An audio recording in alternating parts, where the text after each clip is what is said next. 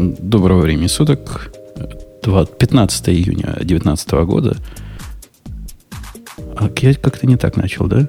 654 выпуск подкаста выходного дня радио. Все перепутал. Подкаста. В общем, вы поняли. 654 выпуск радио IT. Поехали. У нас сегодня не гейковский выпуск. Бубок подойдет в процессе. Ксюша задержалась на 15 минут, за что мы будем ей поминать, называть Марусей половину выпуска. Вообще-то на 14. Если, мы просто не заметили моего прихода. И если Грей сказал 15, значит 15. Этот врать не будет. И DigitalOcean тоже врать не будет. Сейчас вам все свое скажет. Да. Это шоу создано при поддержке DigitalOcean. DigitalOcean – провайдер доступного облачного хостинга. Всего за 55 секунд и $5 в месяц вы можете создать свой облачный сервер в одном из дата-центров, расположенных в Нью-Йорке, Сан-Франциско, Амстердаме и Сингапуре, и управлять им с помощью простой, интуитивно понятной панели управления или воспользоваться мощным API.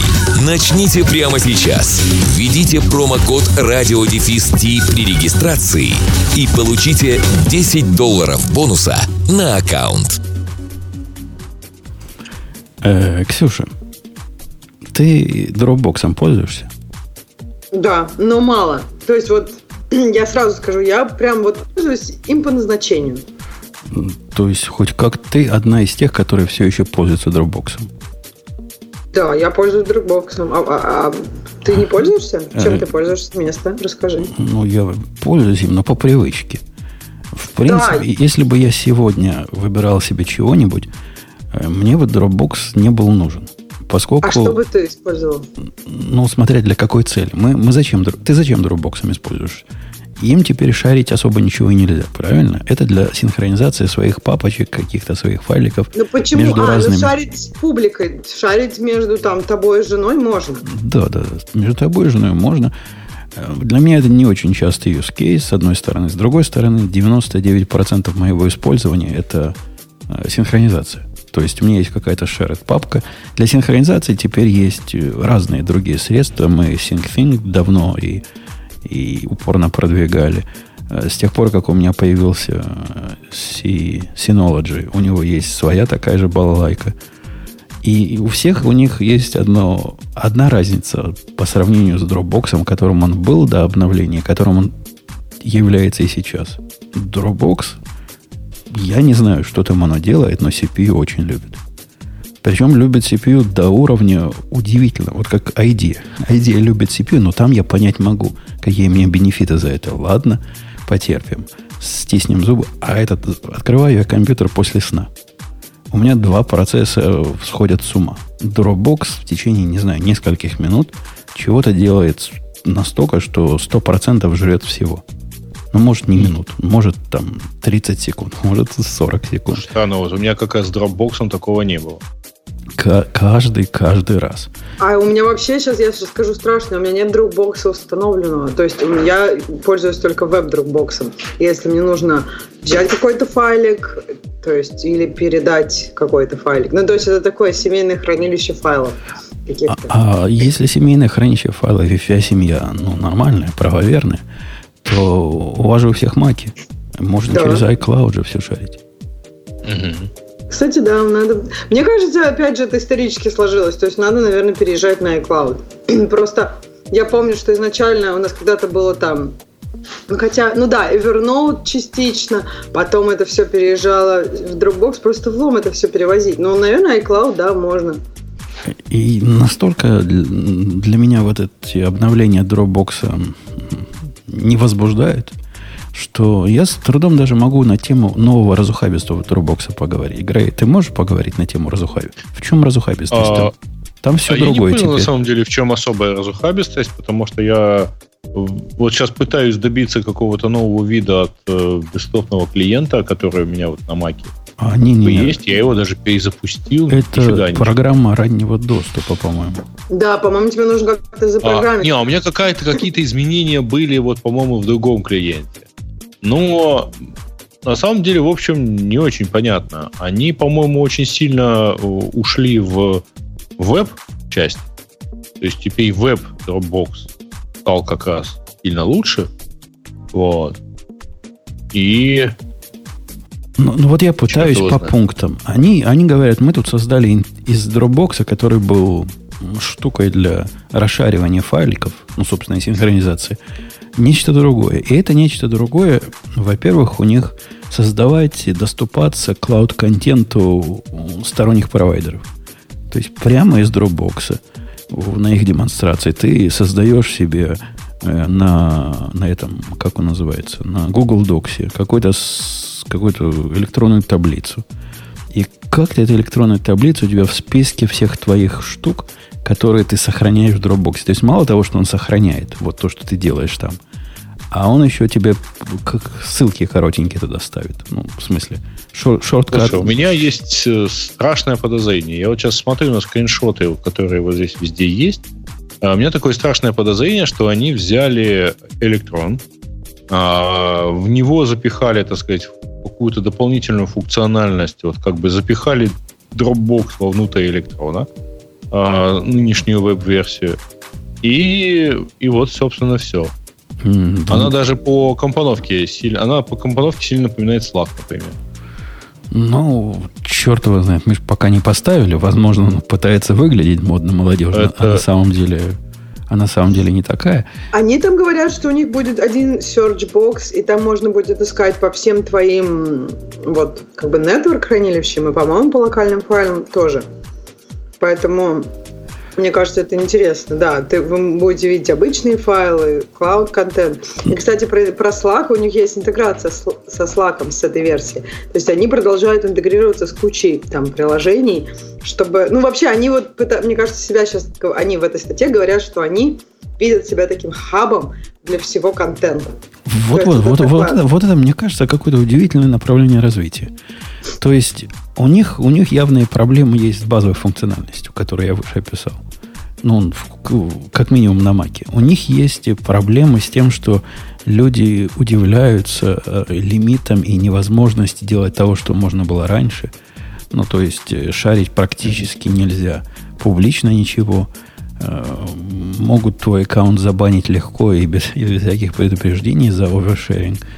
То, что было в публичной папке, теперь исчезли. То есть есть определенные WTF, которые народ высказывал последние годы.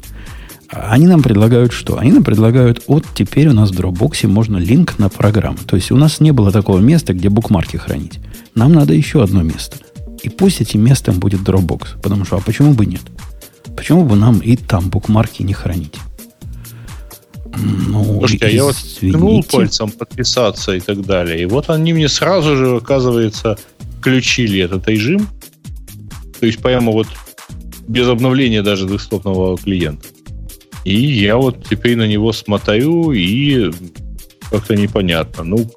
Ну да, что-то вот пока можно понял, что можно закрепить избранные папки. Я тут удивляюсь. Но вот действительно нам не хватало букмарков. Я возвращаюсь к моему прошлому. Слушай, будь ты Dropbox, что бы ты делал? То есть, мне кажется, как бы вот ты говоришь, странное направление развития. Мне кажется, они хотят расширить свой бизнес. Им нужно свой бизнес. Они хотят его, таким sustainable иметь, надежным, продолжающим жить в будущем. Поэтому они пытаются... В принципе, это логичная эволюция. То есть вот у них есть файлы. Что они могут с ними сделать? Они могут сделать это единой точкой входа для всех твоих данных. И поэтому они как бы пытаются идти в клауд, и в локальный. Другое дело, что я не уверена, что это кому-то надо. Это другой вопрос.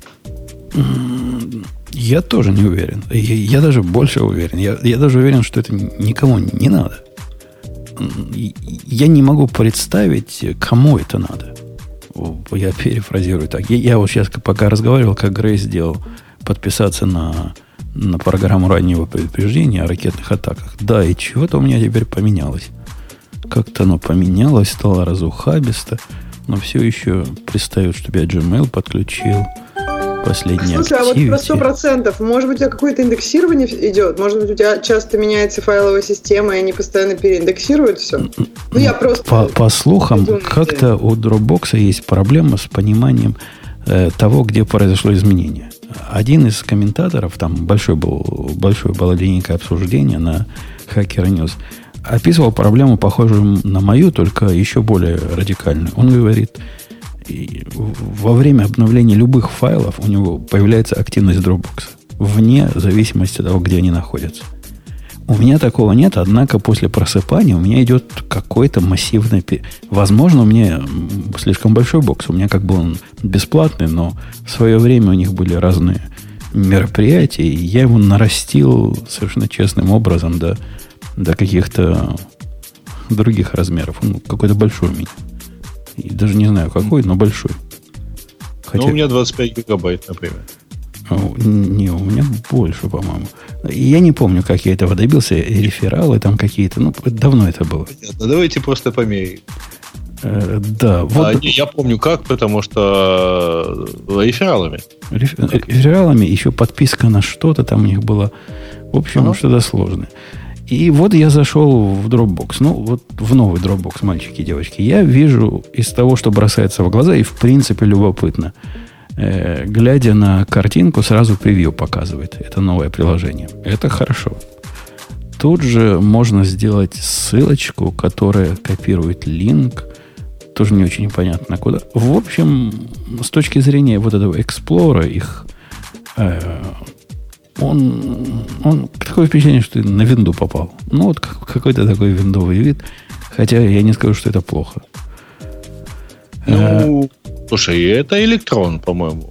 Да нет, это не похоже на электрон. Вот я тебе честно скажу, не похоже на электрон. Но не похоже на нативное тоже, правильно? На нативное тоже не похоже. На нативное не похоже вообще ни разу. Да, но на электрон, ну не знаю, возможно, люди так умеют электрон переделывать, но... Нет, я бы сказал, что это нечто другое. Что еще хорошего у нас тут есть? Создавать новые файлы прямо из Dropbox. А что раньше? Раньше надо было это средствами операционной системы создавать. А теперь действительно появилась возможность прямо...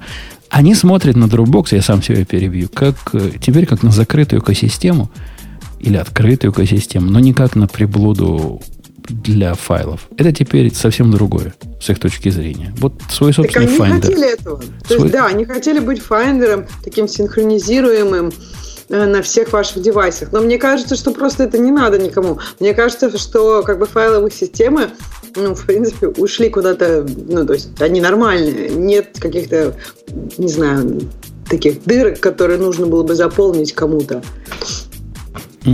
Да, мне тоже так кажется. При этом вот их Finder, это даже не Finder, это похоже на реализацию альтернативных файндеров. Был такой продукт Fork. Помнишь, Fork чего-то назывался? Forklift. Да, Forklift.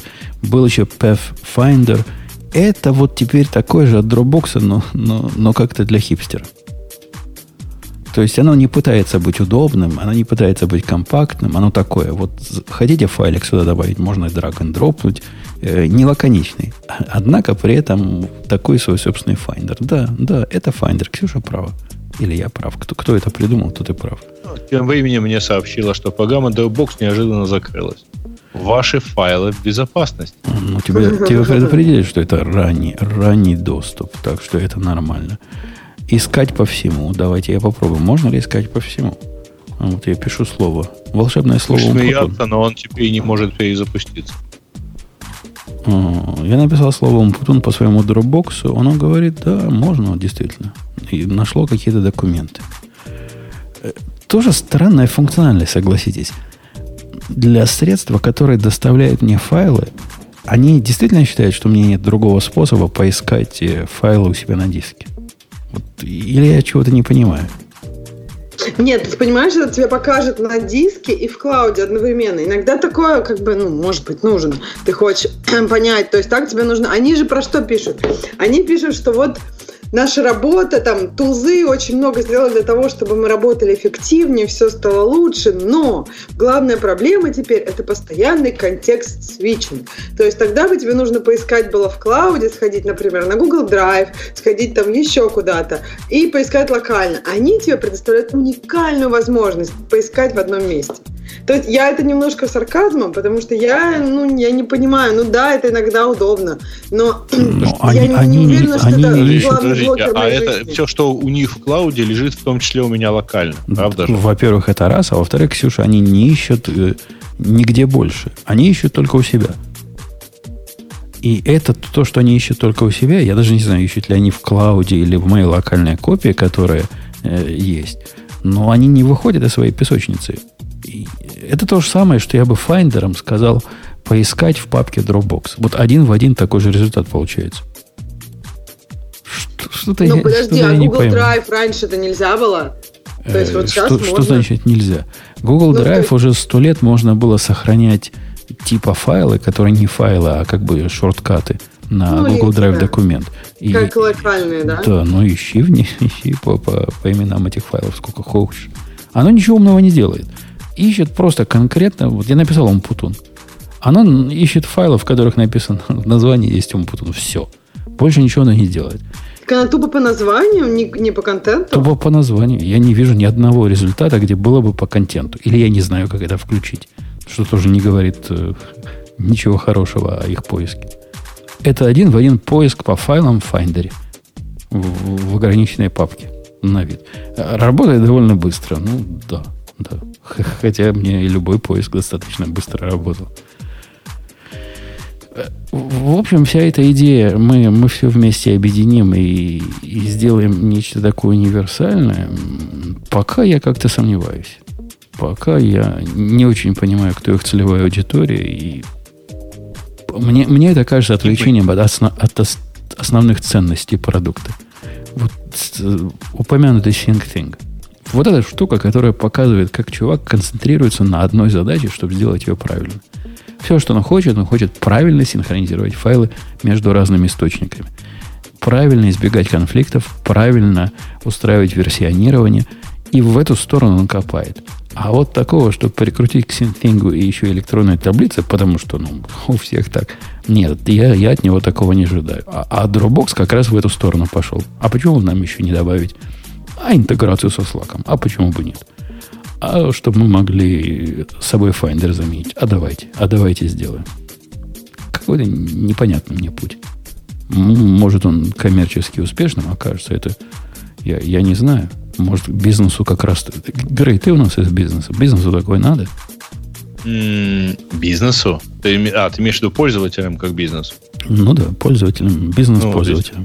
От них же деньги идут. Они пытаются явно довольно много рассказать про то, что а теперь работаете в команде, но как-то не очень понятно. На самом деле все давно предлагают, и у самих есть масса способов работать в команде, и корпоративные тарифы и так далее. То есть это как бы уже часть обязательной программы. Я бы сказал, что они никаких особых реверансов в эту сторону. Ну вот смотри, есть один реверанс, на который я внимание сразу обратил. Я пока не могу найти его практического применения. Может, Ксюша сможет. В их Finder, в котором модно поддерживается drag-and-drop, потому что за Finder без drag-and-dropа, где специальная зона есть. То есть в обычный Finder просто в любое место драгаешь и дропаешь, работает. А здесь есть специальная зона, куда надо дропать. Ладно, допустим. Если это какая-то электронно-подобная штука, я могу понять. У них напротив каждого файла, Ксюша, есть такая типа дискуссии людей, которые это разделяют и могут писать про этот файл разные комментарии. Это довольно любопытно, хотя практически я не понимаю, зачем бы мне это надо было. Но если я с тобой расшариваю файл, например, подкаста, там мы можем с тобой пообсуждать, как плохо Грей разговаривал. Ну, как это не будет сюрпризом. Что сейчас он такого нес. И будет вам что обсуждать. Да, видишь? Тебе такая фича, Ксюша, кажется любопытной? Опять же, мне кажется, это какое-то обсуждение не по месту. То есть, я не уверена, что... любопытно может быть, не знаю, обсуждать каждый файлик. Мне кажется, очень много решений. Если мы говорим о корпоративных ситуациях, там много решений. Там есть, ты можешь обсудить каждую строчку в каком-то файле, правильно? Обсуждать просто файлы как целое, мне кажется, это как-то, странно, нет? Я даже сформулировал, что мне в этом кажется немножко странным. Они, с одной стороны, остались на уровне абстракции файловой системы. То есть мы работаем не с сущностями, принадлежащими приложению, поскольку в сущности все наши как были файлы, так и остались файлы. Работаем с файлами. Однако пытаемся к ним относиться так, как тот же Google, например, относится к таблицам или к документам. Когда есть обсуждение вокруг документа, я это могу понять. Или вокруг таблицы. Однако обсуждение на уровне файловой системы, вот эта коммуникация, это какая-то смесь бульдога с носорогом. То есть, с одной стороны, низкий уровень абстракции, с другой стороны, высокий уровень интеракции. Так я и согласна, это как-то странно. То есть я вот говорю, что я представляю себя на работе, вот у тебя есть документ, не знаю, какой-нибудь там дизайн, обсуждение, и там можно там в каждой строчке коммент, дата, возможно, будет дискуссия. Но вот я не знаю, кто-то опубликовал там дизайн пропозал, и что мы на файле будем обсуждать? То есть это как бы не то место. Когда он представляет документа, это можно к каждой строчке там написать. Да, просто к файлу это как бы, мне кажется, не то место. Ты можешь... Ну, просто если у тебя к файлу, то это дискуссия о чем-то другом, а не об этом файле, мне кажется. То есть, что тут обсуждать? Наличие файлов во вселенной? Ну, можно написать. Я тут опубликовал новый файлик, в котором вот добавил то-то и то-то, погляди. Ты поглядела, говоришь, ой, в твоем файлике в 18-й строке не так что-то. Я не могу тебе показать, как не так, но что-то не так. Пойди там почини. Не нравится мне вот это вот 18-е, и вот около нее, мне кажется, 19-е еще не очень, да? Примерно, не, да? Ну там на самом деле, слушайте, ну мы же понимаем, да, что все вот эти сервисы, которые, ну, если что-то можно посмотреть, например, в браузере, да, поскольку это, в общем, в основном так или иначе отображение либо веб-версии, либо около веб-версии, то если что-то можно посмотреть в браузере, и всего что, это Google Doc, например, а там есть свои комментарии. Да. И двойственность этих комментариев сразу вызывает некий когнитивный диссонанс. А где мне комментировать? В Dropbox или там внутри? Там, на самом деле, если ты посмотришь, вот создать в этой программе, которая, кстати говоря, у меня продолжает отказываться перезапускаться, так, после вот всего этого падения. Тебе надо какой-то прийти. Если ты посмотришь, там создать можно папку, ярлык и 6 видов файлов. Эти 6 видов называются Microsoft Word, Microsoft Excel, Microsoft PowerPoint. И дальше точно такие же аналоги в Google Docs. Ну, то есть Docs, Sheets и... что-то там еще. Третий. Ну, наверное, презентация сейчас. Я ж уже посмотреть не могу. Ну, там работает оно в меру глючно по-своему. Но вот все эти места — это места, где есть свои комментарии. А если я, предположим, создам в общем неком Dropbox папку, то какого рода комментарии могут быть к папке? Нафига ты ее создал? Ну вот я прямо сейчас создал текст docx. Выбрал создать документ в Word. Ну, все плохо. Открыл по умолчанию превью, то есть он системные для открывания берет. Open with Dropbox Preview тоже какой-то есть, который открывается. Ой, как все плохо открывается в интернете. Все какое-то странное, какое-то непонятное. Нам сообщают, что Унца пропадает, не знаю куда, но поскольку человек в наушниках явно, ну, ник наушники. Я слышу Унца, он на 16. В наушниках гвоздем. Не, на 16 есть Унца. Зря вы на Унцу наезжаете. Не может она пропадать. Не должна. То есть, может и пропадать, но не должна. Ладно, мы подоптались на Dropbox достаточно. Мне это видится движением в такую пугающую сторону. Если бы я сейчас оценивал, мне оставаться дальше на Dropbox или смотреть на другие системы, вот эти новости меня бы подтолкнули посмотреть на другие системы.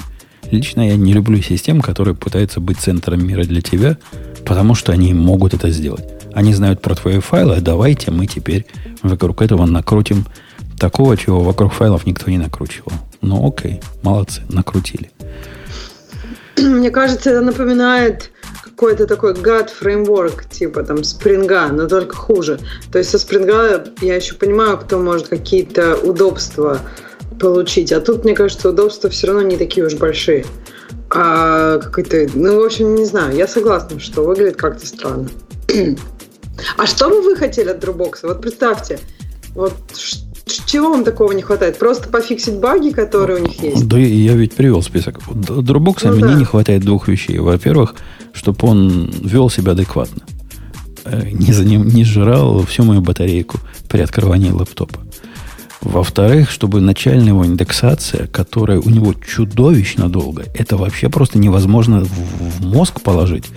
То есть, если вы, мальчики и девочки, как я, как глупые, в свое время подумали, что нафиг мне делать бэкап локальный Dropbox, он же все равно у меня в облаке и на 3 компьютерах. Ну зачем? Ну согласись, зачем мне его держать еще на локальном диске?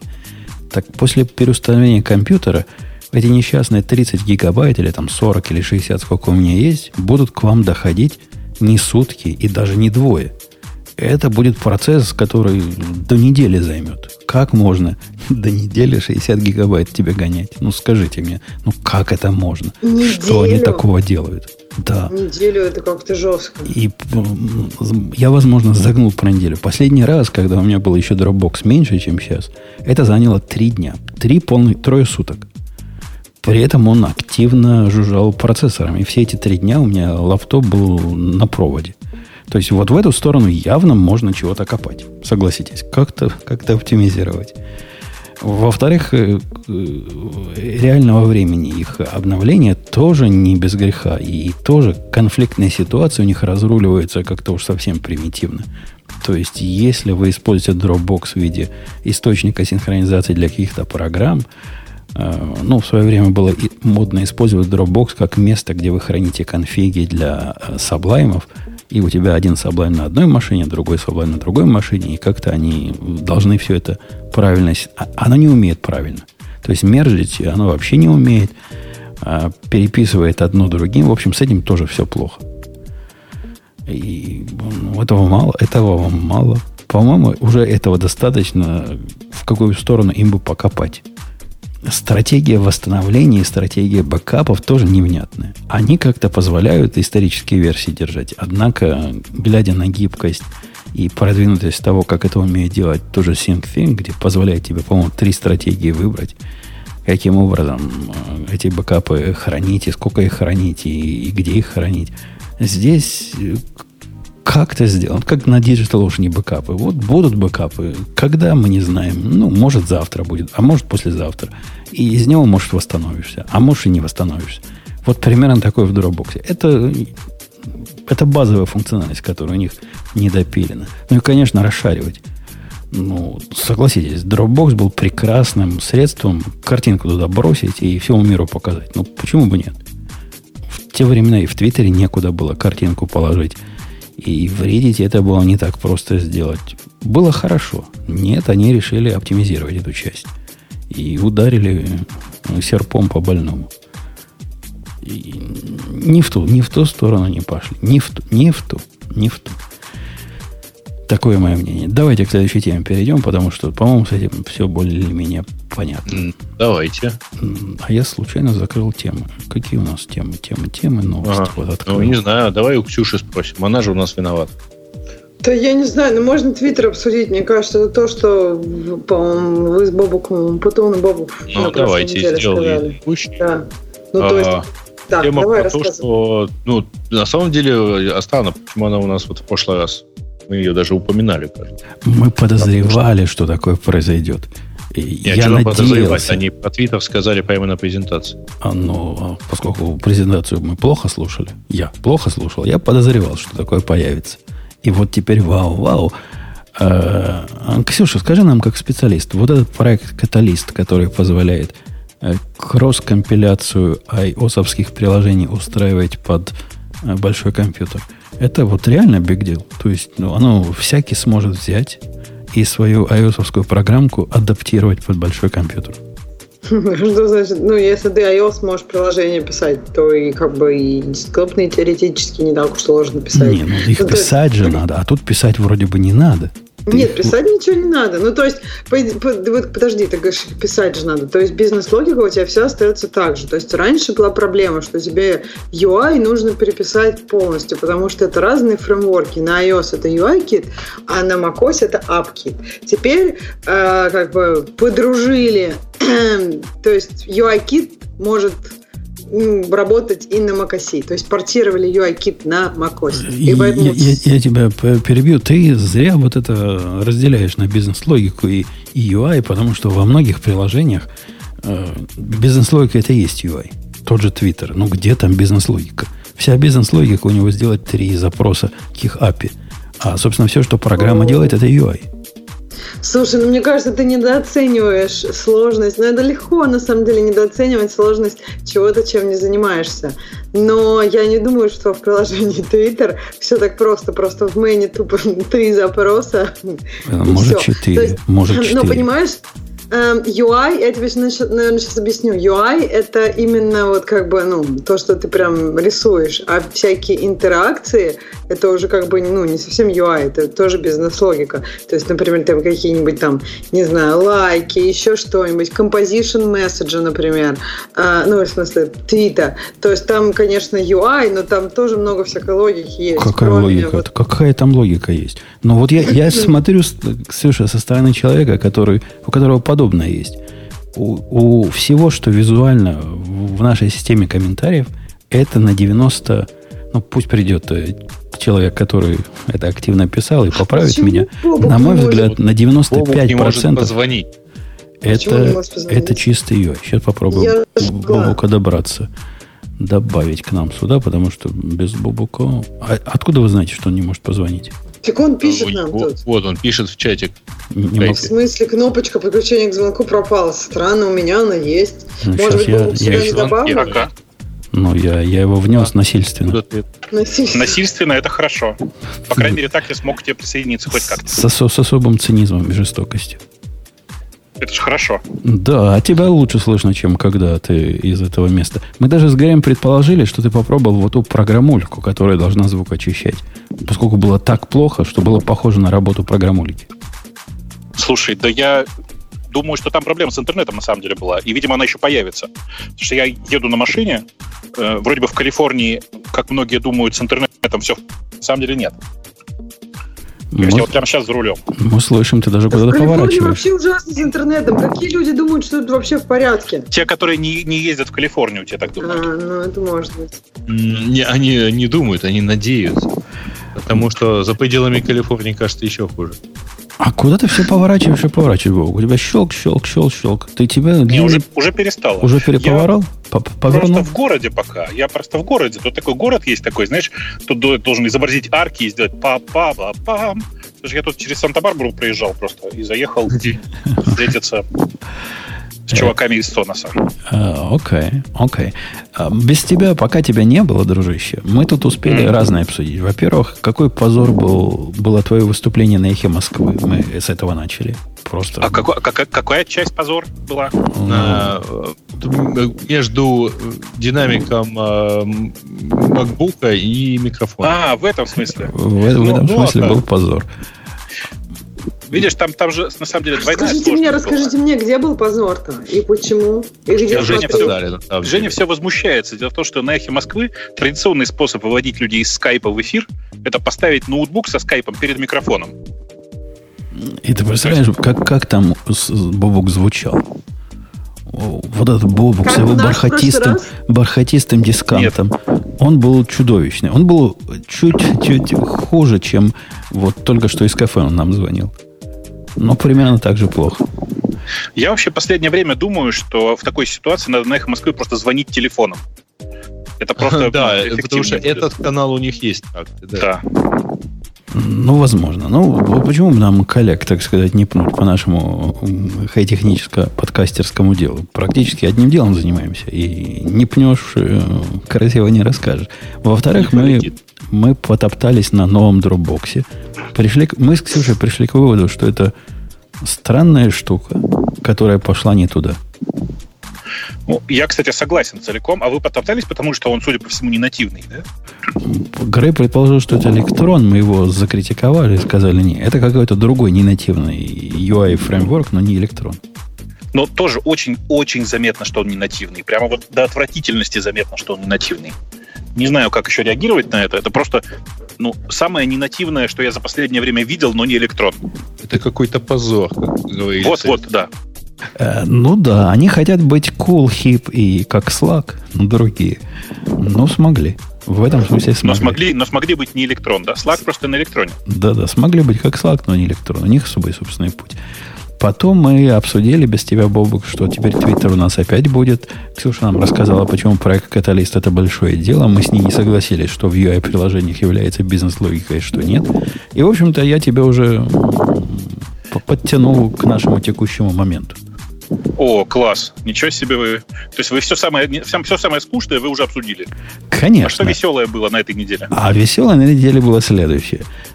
Я ждал, пока ты придешь и спросишь этот вопрос. У меня было два явления на этой неделе. Одно было сравнимо с встречей... Как эти звери с одним рогом? Единорога. Я встретил единорога. Не поверите. Единорога встретил в реальной жизни. В нашем поле... В смысле, вы с женой решили пригласить третью девушку или что? Это интересная мысль. Нет. Ну, это про единорогов просто. Да, единорога в мире пиар-реквестов. И даже не пиар-реквестов, а ишус, которые открывают на GitHub. Такого ишу, который мне открыл какой-то чувак на GitHub, хороший чувак. Я не помню просто как, я уже его закрыл. Просится фраза из тизерной сети. Вы не представляете, что случилось потом. Это был просто пример правильного отчета о баге. Он бы был бы совсем уж двухрогим единорогом, или двумя единорогами, если бы он еще и пиар предложил к этому починке.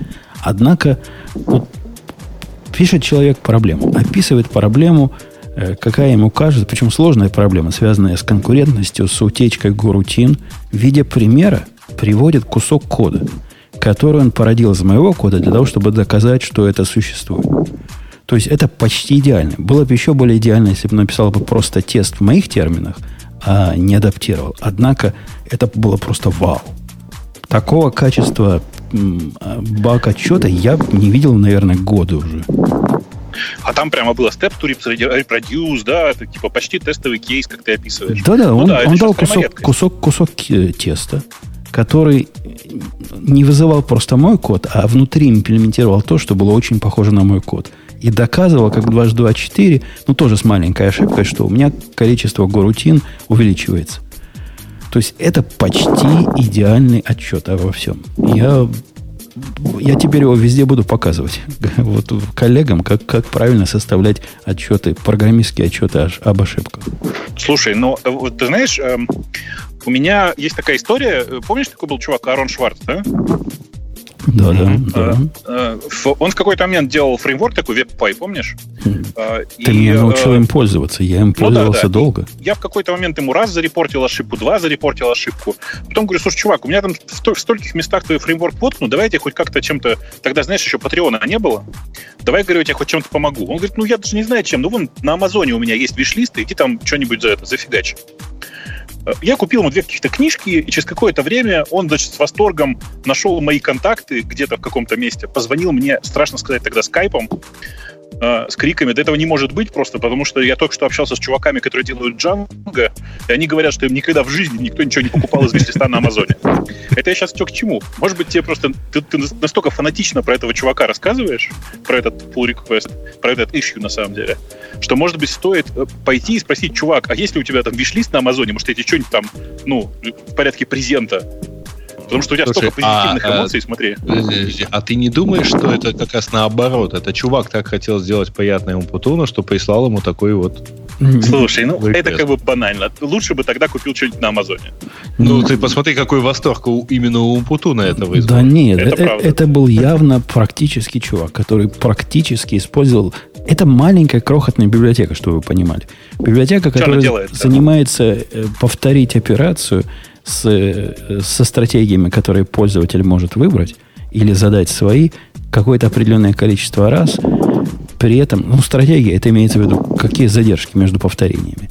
При этом падать сразу на какие-то определенные ошибки. В общем, такой репитер. В основном для того, чтобы какие-то удаленные вызовы устраивать. Кажется, это называется ретрайер по-умному. Может, ретрайер. У меня он называется репитер. Это балалайка. И он явно пользовался этим, потому что иначе бы он такой тонкий баг бы не определил. Я прям даже посмотрю, кто этот человек. Этот человек, который был Дмитрий Невермезницкий. Вот пусть Суродин знает своих героев, как правильно писать пиар-реквесты. Не пиар, ишу заполнять. Ты просто описал реально, как будто это идеальный ишью. Вот прям да, по классике. Да, я прям в восторге. Прям.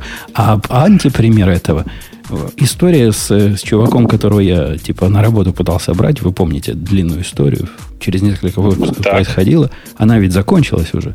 Я ведь уже, наш начальник вернулся из своей командировки отпуска, и где он шлялся, я ему сказал, не пойдет, слишком для нас дорого вот эту благотворительность устраивать по обучению чувака.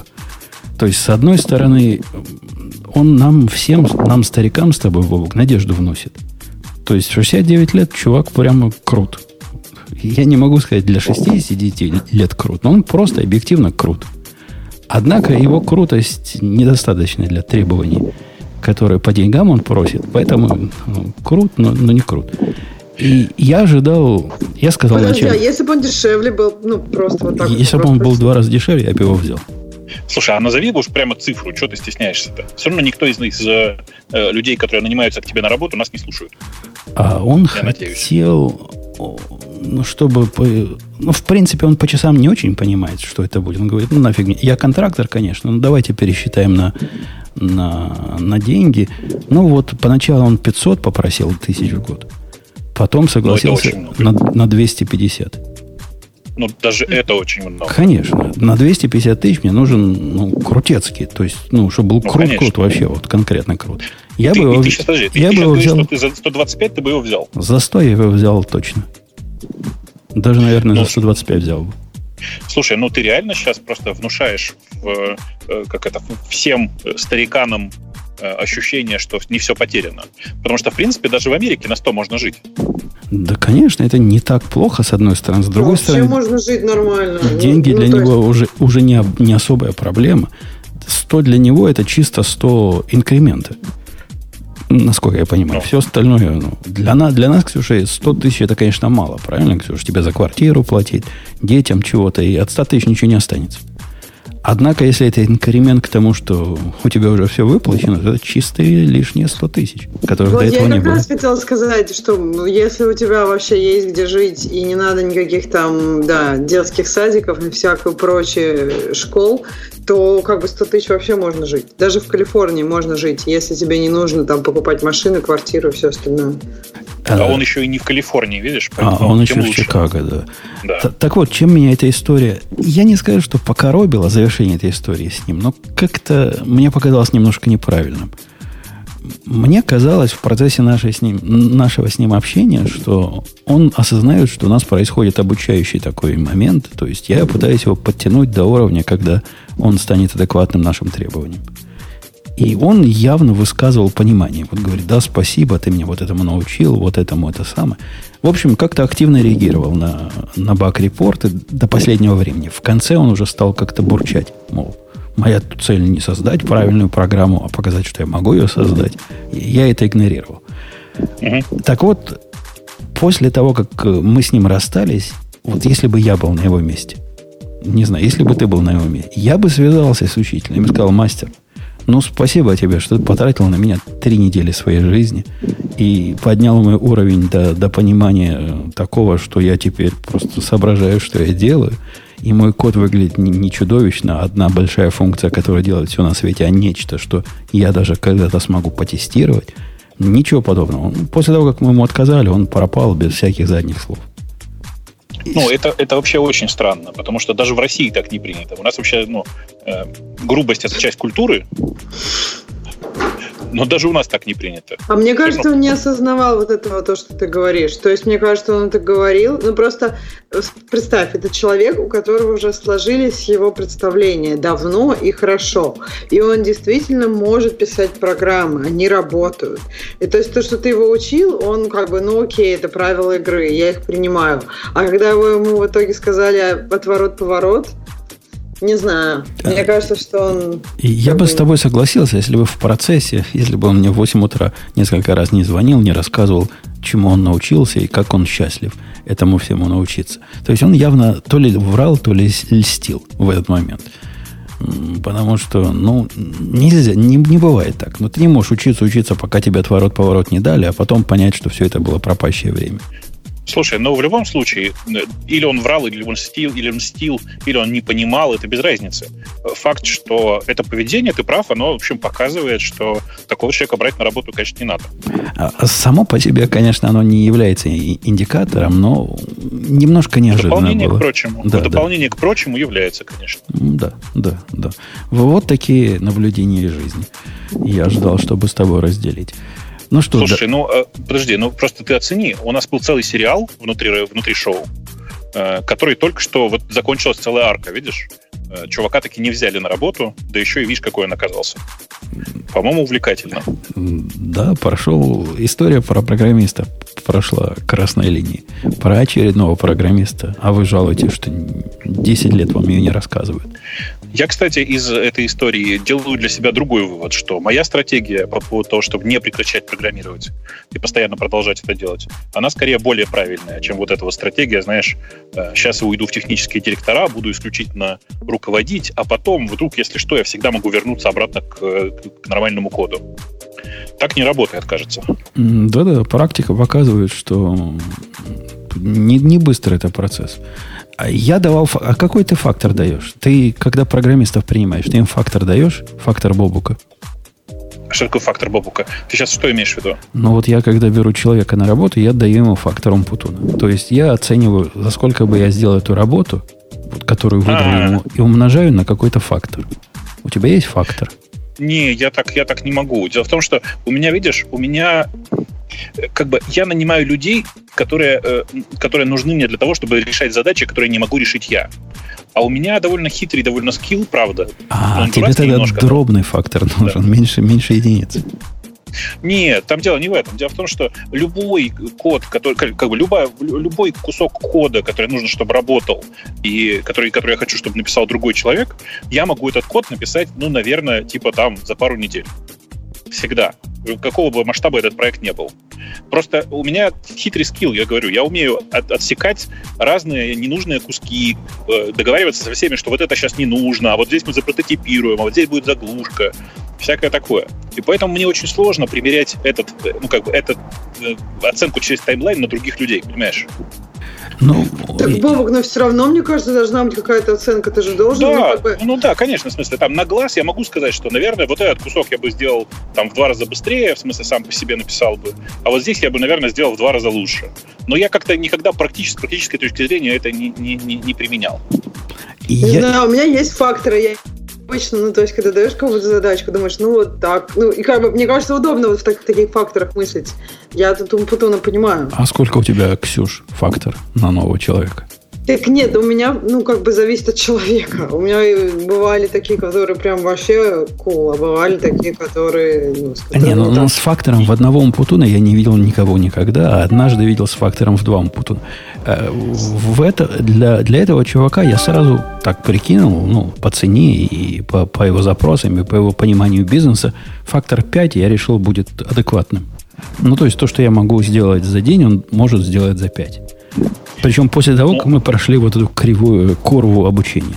И вот с этого момента, чтобы вы понимали. Мне кажется, ты очень оптимистичен в отношении этого чувака. Он за эти 5 дней сделает те 20% работы, которые сделают так, чтобы программа работала. Просто там же еще куча работы. По вычищению всего, по деплойменту, это же... По тестам, по обновке. Да. На практике фактор, вот я так оцениваю, оказался примерно 15. И мне он показался чрезвычайно уж великим. Слишком, по-моему, 15 много, правильно? Конечно, 15 это избыточно. Слушайте, такая красота, я с вами разговариваю и еду вдоль океана. В принципе, что еще нужно? Да. Красота нечеловеческая. Я смотрю, как раз пиар какой-то пришел вдруг на ровном месте. Сейчас я его потушу, чтобы не отвлекал. Где-то что-то загудело. Слышите, загудело. Может, это у меня гудит? А, да, не у меня, у тебя загудело. Самолет пролетел. А я пытаюсь педаль нажимать.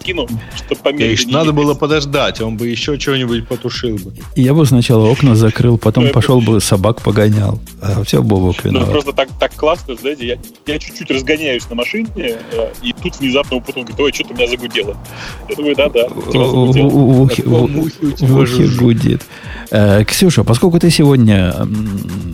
Как называют эту лошадь, которая самая главная? Загнанная? Нет, загнанных, это которых пристреливают. Пристяжная у нас сегодня. Ксюша, ты... Или пристяжная, это дополнительная? Пристяжная, как раз боковые. А как главное?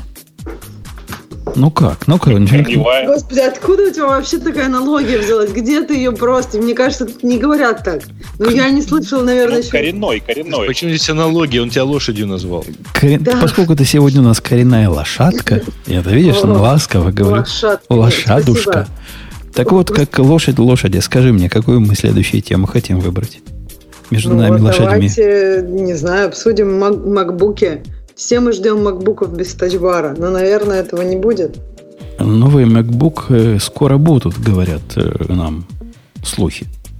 Ну и что? 7 штук, да, они объявили? 7 новых девайсов или 5? 1, 2, 3, 4, 5, 6, 7. Немножко просто модифицированные. То есть я не думаю, что прям 7 линеек новых откроется. Ну, то есть у них есть 3, правильно, это MacBook. Короче, новость заключается в том, что Apple зарегистрировала 7 номеров моделей в соответствующей организации. И теперь, естественно, давайте фантазировать по поводу того, а что там будет. Что это, 7. Это же 7 конфигураций на самом деле. Ну, да. Это 7 конфигураций, ну вот. 7 конфигураций — это не очень много.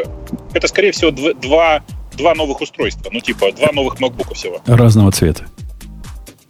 Мне кажется, цвет может быть тоже разным. Подожди, значит, это модель, одна модель, это, по всей видимости, модель с определенным количеством, с определенным монитором, ну, то есть дюймами монитора. И да, есть тачбар, нет тачбара. Ну, вот какая-то такая вариация. Аналитики, которые напоминают мне более других аналитиков, утверждают однозначно, что это не может быть про MacBook Pro, поскольку MacBook Pro только что обновился.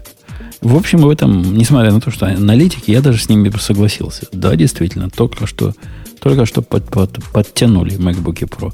То есть, видимо, речь идет о других MacBook. А какие другие бывают? MacBook просто бывают, правильно? И Air бывают.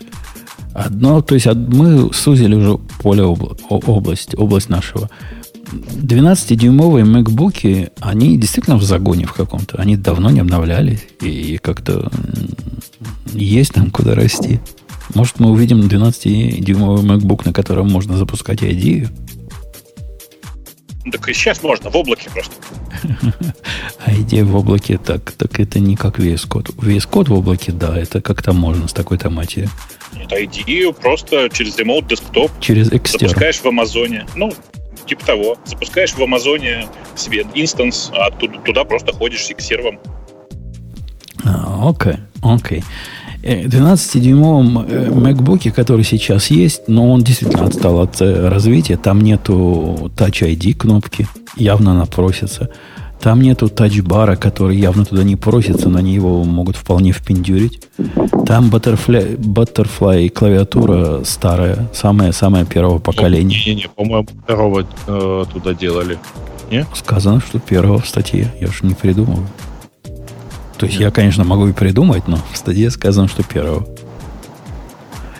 То бишь, ожидать нам новых MacBook'ов. А Air'ов я бы тоже не ожидал. Ведь недавно вышли. Или для меня... Air'ы вышли осенью. Осенью прошлого года, да? Ну да, 2018. Ну, кстати, не уверен в том, что обычные MacBook'и просто вот возьмут и появятся, учитывая то, насколько сопоставимыми по мощности будут выглядеть ближайшие какие-то там модернизации iPad'а, iPad Pro. Новый iPadOS. Ну, то есть, вот... Нет, ну это... По-моему, даже Apple уже в голову себе взяло, что позиционирование iPad'ов Pro как замена ноутбука работает только для очень специальной и очень особой аудитории. Вот для нас, для меня не работает, для Ксюши не работает. так это ты и есть специальная и особая аудитория. То есть для специальной аудитории не работает. А для всех остальных работает. А да, просто, ну, посмотри, во-первых, как, совершенно непонятно, а зачем нужно поддерживать этот MacBook, потому что, ну, вот он где? Он выпускался, когда было ясно, что там нет MacBook Air довольно долго. Потому что, ну... Не-не, у MacBook'а была вполне интересная и понятная ниша, которая от меня далека, но, тем не менее, я ее понимаю. Это такой iPad для тех, которым нужен компьютер. То есть это iPad с прикрученной клавиатурой, с прикрученным тачпэдом, который работает по скорости как iPad, но является при этом ноутбуком. Не, он при этом достаточно, кстати, хорошо работал, ну, то есть, как бы, несмотря на его вот всякие ограниченности, я помню свое удивление, когда на нем прекрасно запускался тяжеленный Microsoft Office. Ну, не IDEA, конечно, но все же. Но просто вот с тех пор, то есть с 2015 года, настолько развился iPad Pro, и вот отдельная версия iPad, которая предназначена именно для того, чтобы вот как бы активнее использовать, и клавиатура, которая тоже идет вот к этому iPad Pro. Ну, в общем, с тех пор iPad Pro, короче, сильно догнал этот самый MacBook.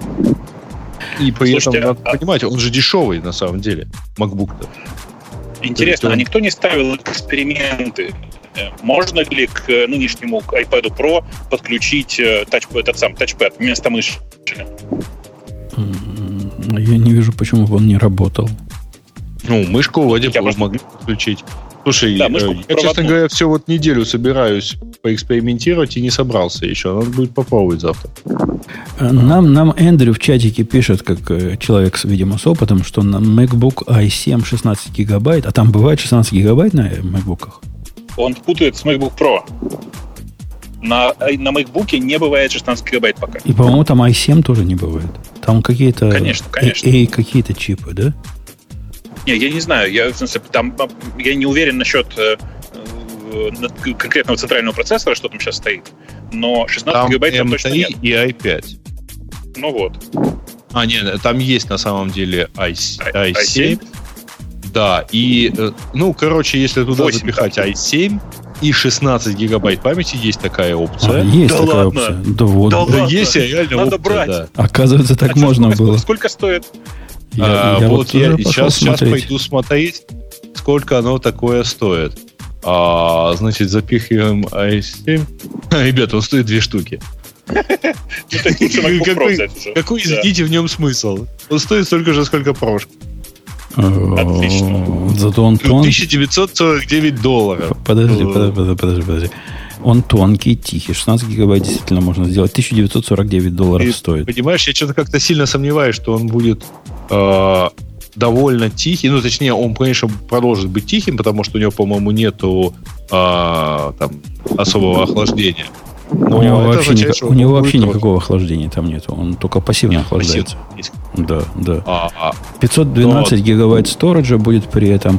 Обычная слабая графика, 1,4 ГГц, Dual Core i7. Будет действительно очень плохая версия MacBook Pro. Я тут, на удивление, с Гарем соглашусь. Я подозреваю, что она еще и тротлится. Ну, может быть. Ну, потому что... Ну, просто надо как-то это же дело... Если ты не можешь его охладить, надо его как-то не нагревать. Слушайте, а вы видели тут прекрасное, да, по поводу изучения возможностей Apple Store? Что можно в Apple Store сейчас заказать 999, больше, к сожалению, нельзя. Mac Pro в максимальной конфигурации. Да. Больше не... Но если ты столько закажешь, у тебя будет бесплатная доставка. Да. Там 6 миллионов, по-моему, получается суммарно всего. То есть, в общем, не так уж, чтобы и много. Всего-то 6 миллионов. Ну, на маленький дата-центр домашний. Ну да. Зачем тебе больше? В подвале мне больше, наверное, и не надо. Слишком будет шуметь. Мешать за подкасты записывать. Конечно. Окей. В общем, понятно нам про MacBook'и. Ожидаем MacBook Air'ов. Посмотрим, что получится. Хотя я тут... Ксюша, наверное, поймет. Ксюша, ты ведь в очках... Я видел тебя на фотке где-то, ты в очках. Это была декоративность. Ага, то есть тебе не надо. Я тут обнаружил, Бобук, страшное для себя. Знаешь, очки? Нет, очки пока нет, но старость не радость. Я обнаружил, что мне, наверное, я предполагаю, исходя из своих оружейных дел, предполагаю, что MacBook 12 дюймов мне будет маленький. Ты хотел бы, конечно, узнать, где связка с моими оружейными делами. Я... Ты в него стрелять будешь? Вот, правильный вопрос. Это интересная идея. Нет, я после того, как приобрел себе этот агрегат от Wilson Combat, у которого впереди желтого цвета прицел, обнаружил, что мне очень трудно на нем концентрироваться. Просто вообще трудно. Я решил поначалу, что это желтые прицелы. Вот такие, на которых глаз не концентрируется. Пока случайно не закрыл правый глаз. И я тут увидел страшное. Оказывается, я левым глазом могу прекрасно на нем концентрироваться. Это мой правый глаз подводить стал. И на желтое отказывается концентрироваться. В общем, зрение, видимо, подводит. Типа дальтонизм? Не-не-не. Нет, просто китайцы не любят. Одним глазом, да? Просто на расстоянии вытянутой руки мой правый глаз плохо концентрируется на всем. И это... Все видно на желтом фоне почему-то особенно активно. На зеленом незаметно, а на желтом активно. У меня есть свежая мысль, что на самом деле это следствие просто места, где ты живешь. В Америке у всех начинают раньше выходить из строя те колбочки, которые отвечают за детекцию желтого цвета. Так мы узнали на самом деле причину поражения во Вьетнаме. Бог издевается, над нашим всем издевается. Над Вьетнамом? Да, я с трудом теперь разгляжу вьетнамцев в зарослях. Да? Слушай, такой факт. Я сейчас поймал себя на том, что я еду и рефлекторно закрываю один глаз и другой, и пытаюсь сравнить картинку желтого велосипедиста, едущего впереди. Я надеюсь, что ты едешь за рулем Теслы. Нет, ты, Бобок, вытяни... Тогда не закрывай, пожалуйста, глаза. Вытяни какую-нибудь руку перед собой, впереди какой-нибудь карандашик с желтым носиком, и вот попробуй на нем концентрироваться разными глазами. Но когда не едешь, вот тогда будет близко к моему эффекту. Вот он за рулем, давай он потом приедет, а? Когда приедет, тогда пусть и концентрируется, пока не надо. Так что да, похоже, там у меня впереди сейчас едет полицейская машина, и если в нее прицеливаться даже пальцем, я боюсь, не поймут. Да. Не поймут твои упражнения на концентрацию. У нас было две истории на этой неделе, близкие к тебе, Бобук, по поводу каких-то гугловских наездов, которые я не видел, ты про это обсуждал или нет. Google сказал, что будет рекламу так блокировать, и API эти плохие закроет, вдребезги напопало, а потом сказал, что нет, пожалуй, не будем.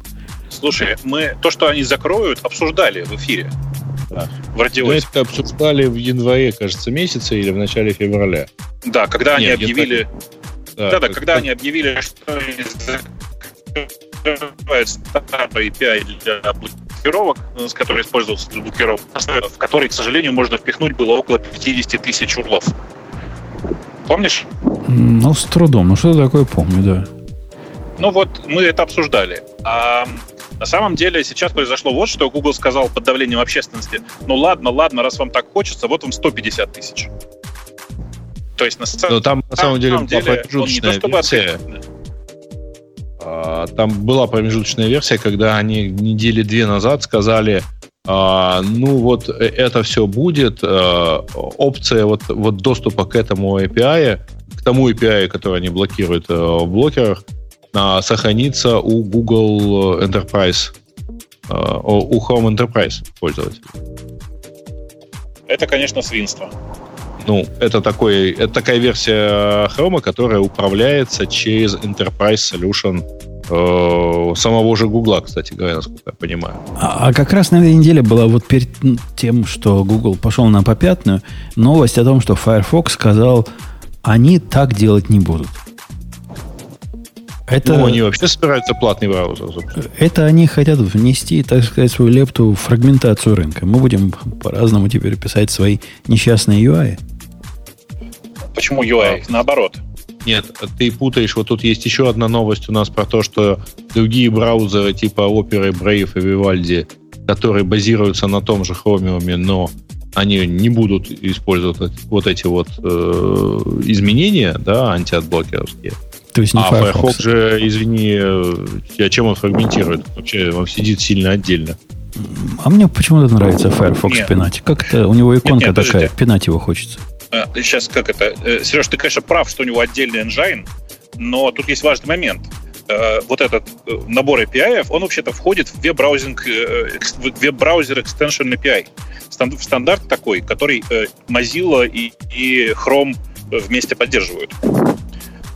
Так что это только частично правда, что это не касается Firefox. Это касается Firefox, потому что сейчас получится? Будет два раздельных веб-браузера Extension API. Один который позволяет удалять, значит, лишние, как это сказать, рекламные сообщения, и другой, который нет. Как-то странно получается, да? Ну, фрагментация, блин. Да-да, я вот про это, собственно говоря. Вообще, куда они ослабили? Что они сказали? Что теперь это можно будет 150 тысяч, типа делайте, как раньше делали, и все, мы передумали. Ну да, в смысле, что у них идея такая, что ладно, таки быть, теперь можно не 50 тысяч, а 150.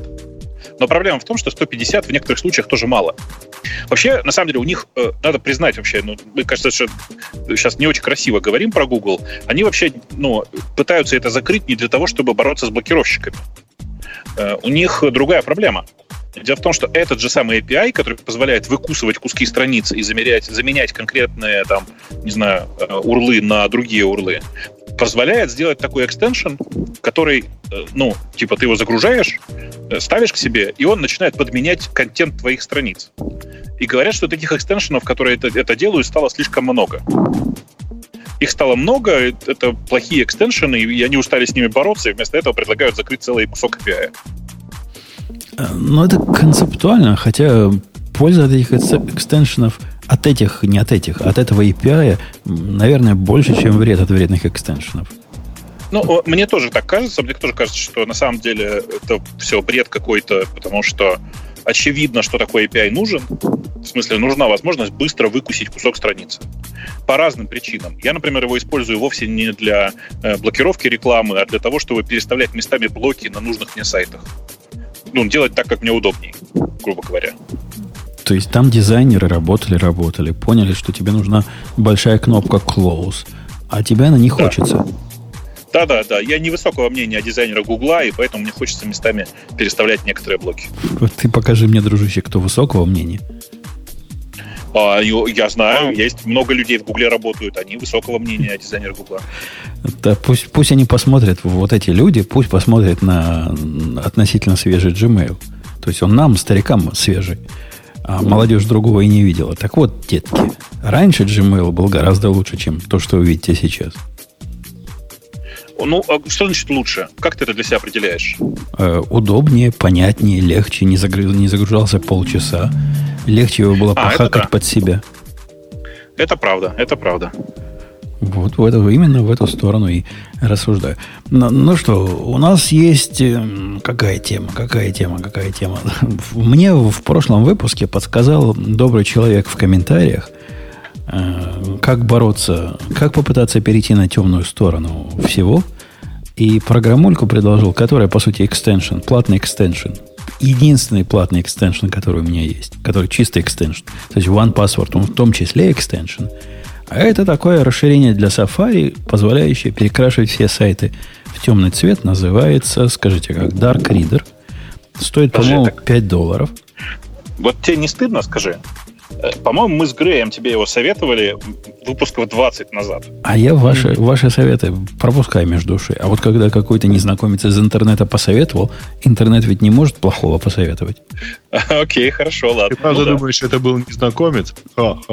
Может, знакомец. Чувак из интернета.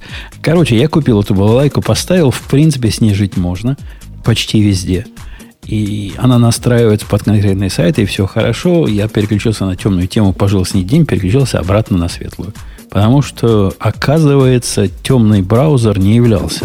Отсутствие темного браузера не являлось тем, что сдерживает меня. Меня что-то другое сдерживает. И статья наша в которой ссылка 403 захватилась. О, можно перейти на оригинальную ссылку, говорит, что я прав. И говорит, что людям и мозгу нашему, у тех, у кого мозг есть, естественно, видеть светлый фон, темные буквы, а все вот эти глупости модные, это все глупости. Ну, а что в этом естественного? Подожди, ты же код привык читать на белым на черном. Белым на черном. Ну, не тоже белым на черном, а разноцветным на сером. Ну, я вот. Ж тебе не Роб Пайк, чтобы читать код одного цвета. Это у него такая гитик. Код не должен быть разноцветный. Код у меня какой? Бело, серо, зелено, желтый, синий, еще раз желтый, какой-то немножко розовый. И все это не на черном фоне, а на таком, ну, темно-сером фоне. Так у меня выглядит код. Ну, вроде бы логично. Нет? Да, логично. И при этом это абсолютно нелогично с тем, что сайтики... Я попытался, знаешь, вот я решил как. Я решил, давай начнем с малого. Давай я попробую хотя бы программистские сайтики, такие технические сайтики на темном фоне. Начну с GitLab. GitLab для меня такое средство работы, которое бок о бок. И GitHub. Вот эти два, поначалу их переключу. Переключил, они вполне с этим можно жить. То есть там есть некоторые мелкие моменты, которые раздражают, но ничего такого. То есть с этим можно жить. И не могу. Вот не могу. Обратно иду на белый. Я не знаю, почему. Так привычка же просто. У тебя глаза привыкли уже к тому, что вот, ну, все блоки выглядят вот так. Так у меня такая привычка и с кодом была. Я десятилетиями писал на светлом фоне. И перейти на темный код, ну, не составило. Это почти само произошло. Черт возьми. Я тут, видишь, не особенно верю в то, что это общее у всех. Потому что у меня есть много сайтов, которые я переключил на темную сторону и с удовольствием смотрю на темной стороне. И мне прям норм. Ну вот сайт наших новостей, например, я переключаю умышленно на темную тему. Не знаю почему, но почему-то он нормально на темной теме. А вот GitHub на темной теме не летит. И GitLab не летит. У меня есть теория. А ты, прости, Linux.ru читал? Да, но он всегда был на темном, по-моему. А, нет, у него была петлючалка, темная и светлая. А, была, да, я никогда на светлом не пробовал его читать. Короче, теория у меня вопрос такая. Да, вопрос в том, к чему ты привык на самом деле. Если ты привык, что у тебя GitHub на светлом, то ты предпочитаешь его на светлом. А вот есть у тебя новый сайт с новостями, так ты его на темный переключил, и тебе там хорошо. То есть ты предлагаешь привыкать? Ну, ладно. Да. Я переключил сейчас GitLab на серый цвет. Он круто смотрится. И этим расширением я, кстати, советую. Он стоит своих денег. Можно подстроить его конкретно под то, что тебе кажется адекватным. Я его подстроил. Он выглядит примерно как ID у меня по цветам теперь. Фон примерно такой. И буковки не очень контрастные, видны хорошо. Все, в общем, нормально. Никаких... Вот я покажу народу, как оно выглядит. Никаких инцестов не испытываю, глядя на него. Сейчас. Вот так вот выглядит. Вот так выглядит GitHub. В наш общий чатик положил. Вот оно пошло. Ну, нормально выглядит. По-моему, читабельно выглядит. Хорошо выглядит. Вот такие цвета мне подходят. Но если я смогу, если я так смогу. Ксюш, тебе нравится? А куда ты кинул? В общий чатик? В общий чатик. В большой чатик, да. В большой чатик кинул. Мне вообще, я люблю на темном фоне, поэтому мне, скорее всего, понравится. Да, вообще отлично. Ну, так я не знаю, мне кажется, надо это расширение купить. Проблема. Чего? Тебе надо это расширение купить. Это для... Safari. Для Safari. А, Safari. Ты ведь слушай, не в хроме в каком-то я. Оно, то есть, красит это все. Оно... Само, то есть, контрастит. Ну, там можно подстроить под каждый сайт и контрастности, и яркости, и серости, и цветности, и все что угодно. Прикольно, кстати. Да, очень такое прикольное расширение. Так вот, статья, о которой мы говорили, она про что? Про то, что не ходите, девки, замуж. Не надо вам ходить на темную сторону. Глаза повылазят.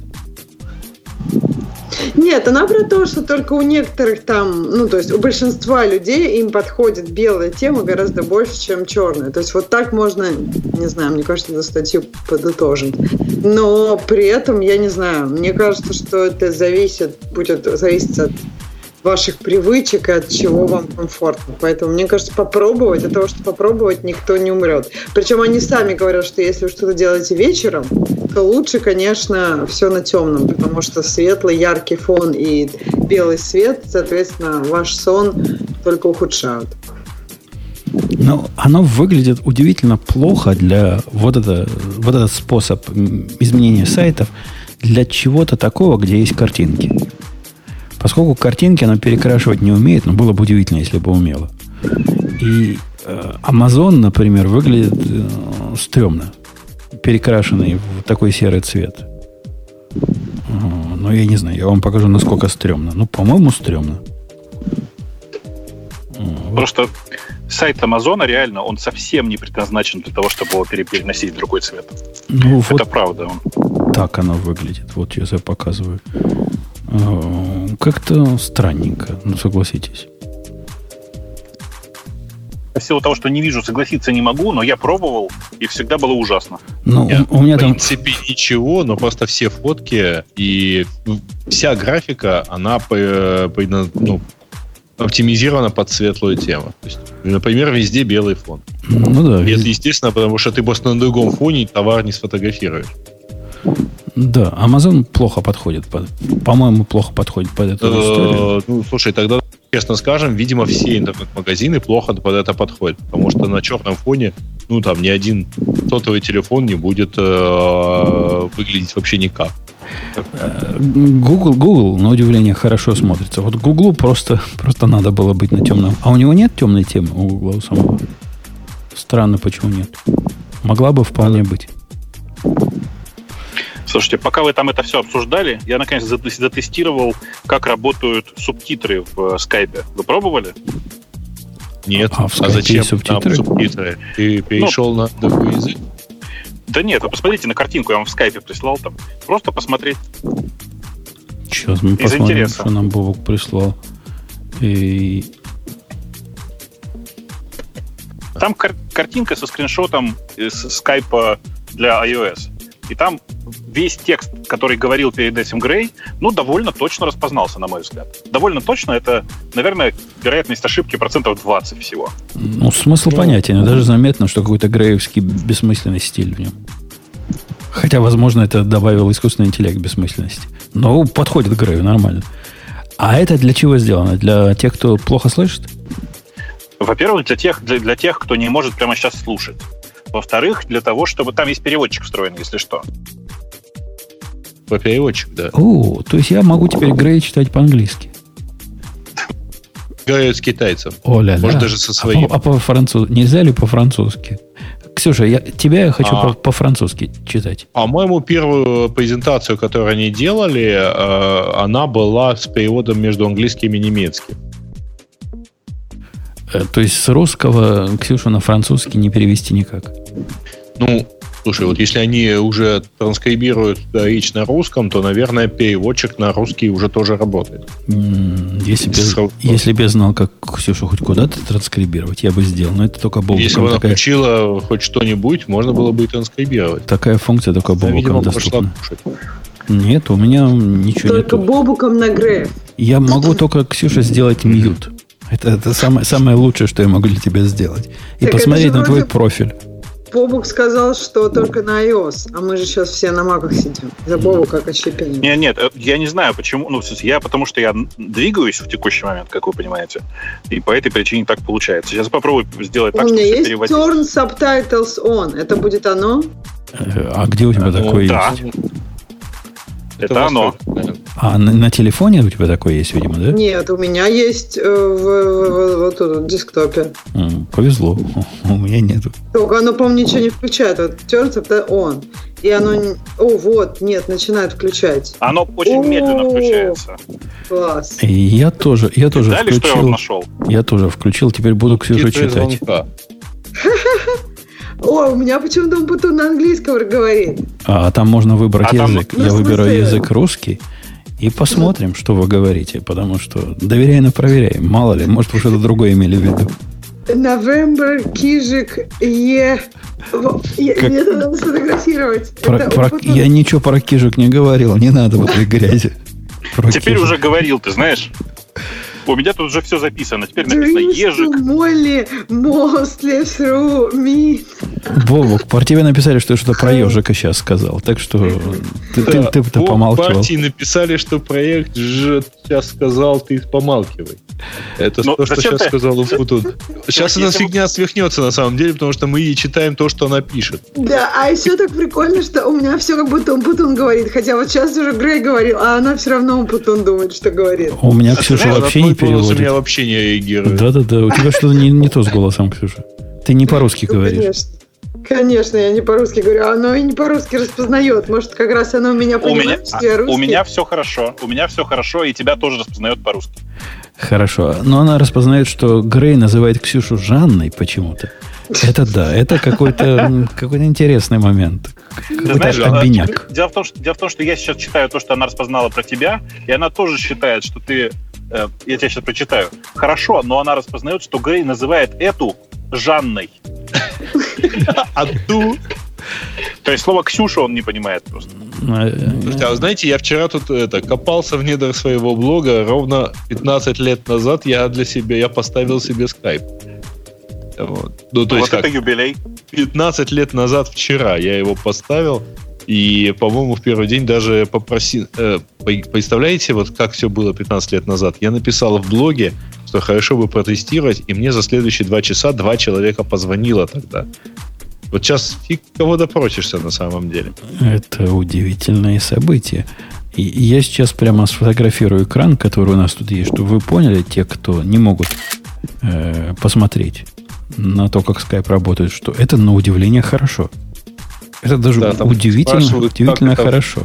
Это включается, ребят, это включается довольно глубоко в меню. В меню звонки, субтитры звонка, показывает субтитры для всех звонков. Так, те, кто не догадается, как включить, тем, значит, не место. Тем не положено. Да, не надо. Тем не положено. Не надо. Почему же у меня все еще до сих пор на английском? И все еще Умпутун говорит. Ты все еще говоришь Умпутун, и там такие перлы. Просто, я не знаю, я слушаю, и у меня аж глаза заворачиваются. В общем, мне нужно, наверное, русский переключить, так будет смешнее. Ну, в смысле, менее смешно. Слушай, а прикольно, а если я сейчас выберу переводить меня на British English? А где ты выбираешь вообще перевод? В настройках где-то? Она с самого начала появилась, да. Когда ты включила, вверху появилась такая штука, какой язык. Как потом поменять? Это просто загадка. У меня вот такого нету. У меня нет этой штуки. Там, я не знаю, как у вас, у меня с правой стороны, вот если взять экран телефона, в правом нижнем углу есть кнопочка, в которой лежит 2 пункта. Разрешить входящее видео и включить субтитры, видите? Точно, тут есть turn subtitles, turn off incoming video, hold call. Да, нет, у меня это есть, но где язык? Значит, смотрите, видите, где субтитры показываются? Да. Там есть галочка вверх, видишь? Галочку вверх я вижу, да, у меня есть на iPhone. Нажми на нее. Открывается сбоку такая... штука. И там нет языка. И в правом верхнем углу... Нет языка. А language settings есть. Последняя строчка, Ксюша, внимательно смотри. Да. Вот, точно, окей. Но просто, вы понимаете, мы только что обсуждали дизайнеров интерфейсов Гугла, но в Microsoft же тоже работает много гуглеров. Да ладно, это мои китайцы там явно. Это вот это их семейство моего китайца везде проникло. А я включил перевод, на самом деле, на английский. А я, да, включил тоже не. Так вот, Гриша, ты сказал, but you just get it. You just discussed the interface from blah. From blah? From blah. Да, Умпутун тебе ответил, my Chinese can do it. Ну, близко по смыслу. Может, этот может. Так, мы увлеклись. Простите, я пришел, и, как всегда, начался цирк. Мы увлеклись этой замечательной темой. Ну, смотри, для многих это находка. То есть, потенциально, например, мы с Ксюшей теперь можем поговорить на разных языках. Я ей буду по-немецки что-то говорить, она мне по-французски что-то отвечать, а будем читать все это по-русски. Это прям опасно, потому что у меня коллеги... на работе прям как-то начали слушать подкаст, но как бы обычно они не выдерживают дольше 5 минут, потому что какие-то люди говорят на каком-то странном языке, а сейчас такие возможности... но они не в скайпе. Это как бы... Они его через скайп, наверное, могут прокрутить. То есть я могу такой способ придумать. Кстати, Google разве не включил на своих подкастов? Они-то все на iTunes слушали, насколько я понимаю. А вот можно же, наверное, в Гугле включить эту штуку, и тогда все, опасность. Теперь я буду приходить на работу. Подожди, дорогая, они слушают подкаст, не понимая, что ты говоришь, лишь бы насладиться твоим тембром. Один товарищ, у которого жена понимает русский, это как бы для них... Они там, допустим, если едут куда-то в машине, послушивают... и там обсуждают. В общем, такое. Обычно у них есть какой-то небольшой, очень маленький, там, кто-то у них из близких русский либо знает, либо учит, что-то такое. Мне как-то странно, раньше такого не было, а тут вот прям совсем недавно чуть ли не обсуждали, что было в прошлом подкасте. Как это прям неудобно. Я заполняю... Умпутун, китаец бы твой слушал. Почти похожий случай, Ксюша. Я заполнял в последний раз форму на проверку своей благонадежности в оружейном магазине. И там надо написать страну рождения. А какую мне страну писать? СССР написать как-то, не клево, правильно? Какой СССР? Нету СССР уже. Поэтому я пишу Украина. Поскольку, такая вот страна сейчас есть, хотя я не в ней родился, а в СССР. И чувак, увидев Украину, продавец в магазине, говорит: «О, — говорит, — Украина, у меня, — говорит, — племянница, двоюродная сестра и троюродный брат, все из Украины». Полез брататься. Как у него племянница из Украины, я не знаю, но как-то... Страна-то маленькая, конечно. Да, мы с ним побратались в результате. Слушайте, все-таки прекрасно. Я включил перевод не просто на английский, а на британский английский. Это феерично, ребят, как вы звучите на британском английском. Мы на любых языках звучим феерично. Давайте завершать балаган и переходить к нашим темам. Я настолько... У меня вместо британского почему-то переводят медицинский. Медицинский английский. Типа, Грей говорит: «Ой, как вы замечательно звучите на медицинском английском». Прям вообще, я бы не стал доверять этому переводу. Да не, слушай, нормально. У нас, я загоняю вас железными руками в рамочки, у нас произошло прелестное, прекрасное и одновременно чудовищное. Закончилась эпоха. Закончилась эпоха тех самых виндузов, которые раз в 3 месяца заставляли вас такой-то матерью и железными палками, которые они били по пяткам, менять ваши пароли. Теперь Microsoft сказал, что все, не надо. Мы передумали. Мы были неправы. Больше не надо. А было бы прикольно, ты просто начал так говорить, я подумал, прикольно было бы, да? Не надо менять, мы сами. А такое тоже было? Типа, мы вам временно сгенерировали, а ну-ка, найдите его где-нибудь. Представляешь, как красиво было бы. Вы не переживайте, мы вам сами тут все пароли поменяли. Что вам, зачем их знать? У меня с паролями анекдот просто был. Есть у нас система, у которой открыт один демо-аккаунт. Специально, чтобы могли люди со стороны, проверенные, которым мы даем адреса явки, могли в этот демо-аккаунт зайти и посмотреть, как работает на безопасном наборе данных. Там все спрятано, ничего не показывается. Все сделки так испорчены, что никак не понять. В общем, хэши вместо аккаунтов. Вы понимаете. Параноики постарались в моем лице. Захожу в свой демо-аккаунт. Не могу. Вот просто не могу.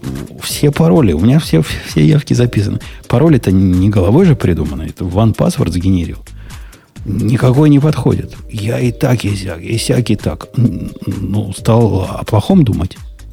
Мой чудовищно длинный пароль кто-то хакнул, поменял на какой-то другой. И что мне теперь делать? Что идти в монго-хэши переписывать? Не царское это дело. Уже почти пошел. Потом связался с теткой, говорит: «Тетка, ты, может, я что-то забыл? Может, я какой-то не тот записал? Может, ты помнишь?» Она говорит: говорит, было дело. Мы, когда были на конференции, вместо него поставили другой пароль, который легко запомнить.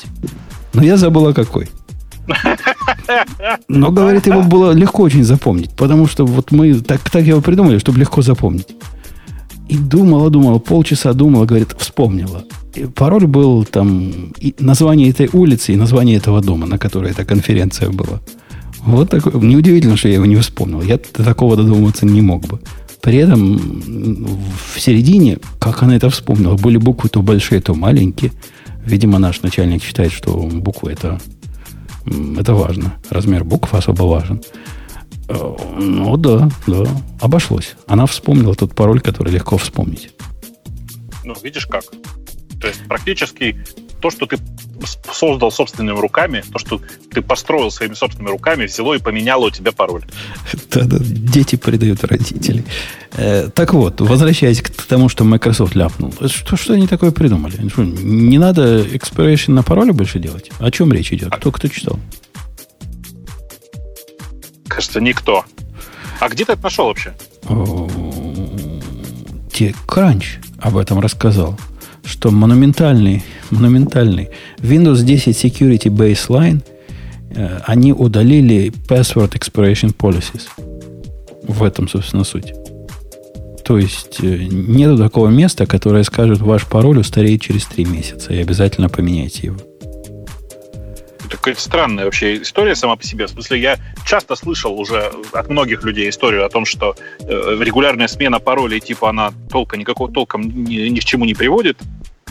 Но они это объясняют так, что недавние исследования показали, что если у тебя пароль давно существует, и при этом его ни разу не хакнули, не обидели, то заставлять пользователя его менять – это не очень продуктивная идея. Я продолжу, что, конечно, непродуктивно. Пользователи это ненавидят, с одной стороны. С другой стороны, приходится особо извращаться, чтобы они не ввели похожий пароль. А они таки смогут. Если у них первый был паспорт 1, то следующий будет паспорт 2. Зуб даю.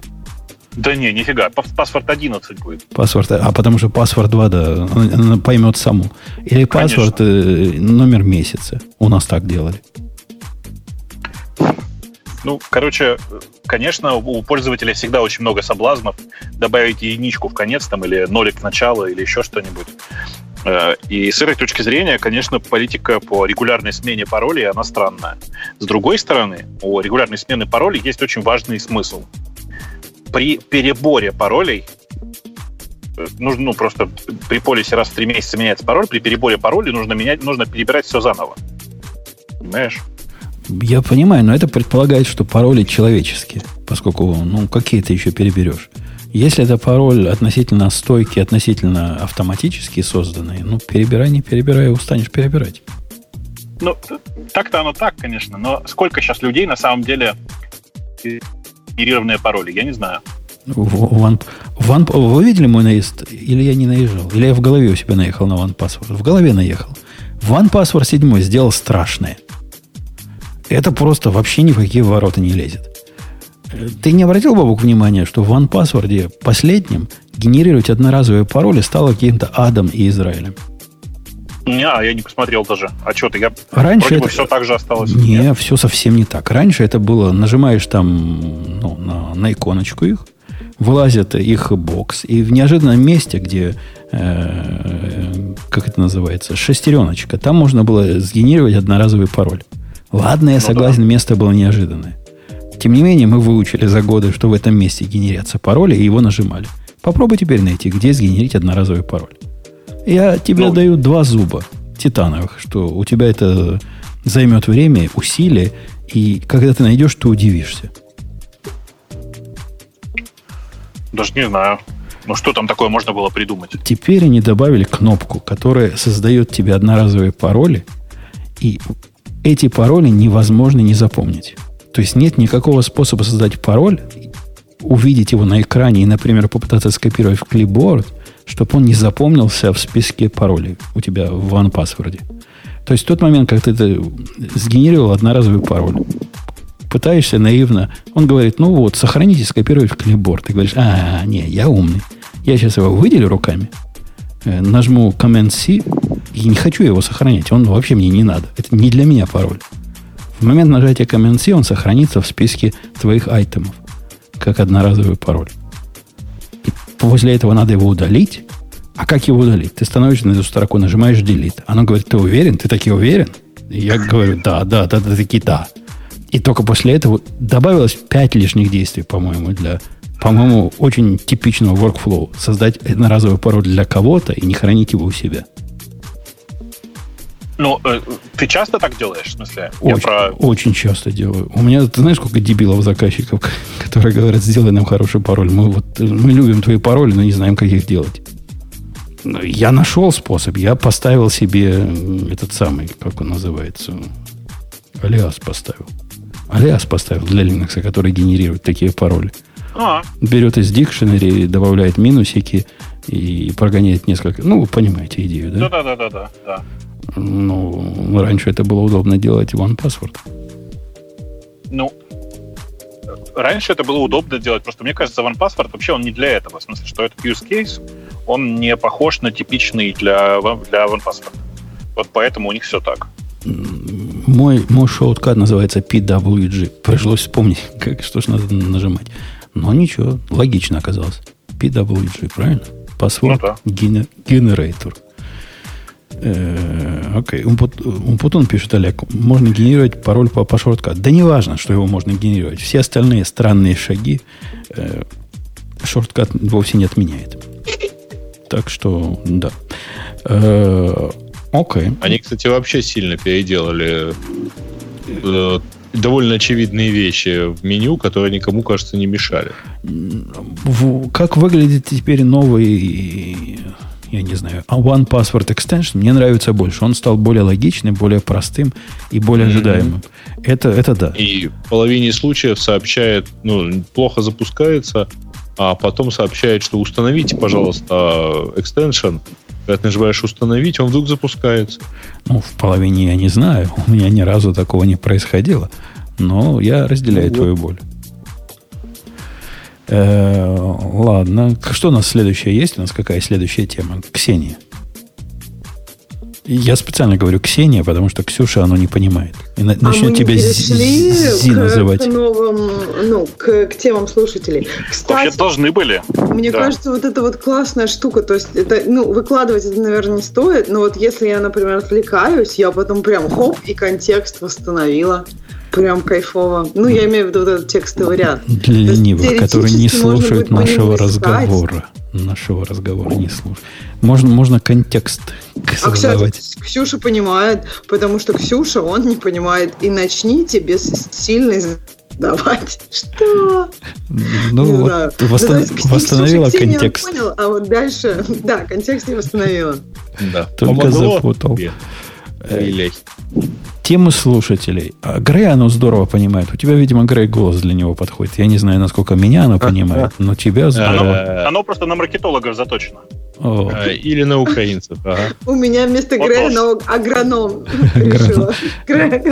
Оно еще не научилось, что он на самом деле железнодорожник. Да. Ничего, некоторым Жаннам так и надо. Итак, дорогой наш агроном, начинай сверху. From dependency injection to dependency rejection. По-моему, это больше для гиковского выпуска. И точно не для тем слушателей. Там вообще непростая статья. Там не статья, там набор статей из 4 частей, которые я, честно говоря, не читал. Надеялся, что Богу прочитает. Я пока не читал. В дороге сейчас прочтет. Все. Так, а может, оставим ее, прихраним для гиковского? Может быть, там есть что обсудить или нет? Засуньте ее в темы для гиковского выпуска. Слушайте, учитывая, что ее можно даже засунуть в следующий гиковский выпуск, даже не в этот, что будет, потому что она вообще января 2017 года. Нам не нужны новинки. Она как-то дождется ее. Ее можно куда угодно засунуть. Я добавил ее в наши темы, так что маламут, предложивший, не грусти. Хотя, дружище, если ты себе не поставишь аватарку, а будешь черным лицом на черном фоне, я твоих тем больше принимать не буду. Так и знай. Просто мой OCD это обижает. Сурово.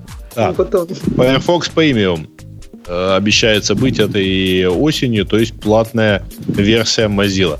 Круг замыкается, на самом деле, да, учитывая то, что они, вообще говоря, базируются на каком-то там очень давнем... Когда-то вся Mozilla базировалась на Netscape. Netscape когда-то был платным, чуть ли не единственным платным браузером. Все были платные. Все были платные, кроме Internet Explorer, да. Да, кто-то из вас платил за не за Mozilla, а за Netscape когда-то? Да, конечно, за Netscape навигатор Gold. 3,5. За голд, да, за голд я тоже платил, точно. А что там голдового было такого? Ой, слушай, там, по-моему, почта же была, просто кроме навигатора. Окей. Ну, там, да, там, да, такое там, было. Там же в итоге получилось вот то, что потом стало Mozilla Suite.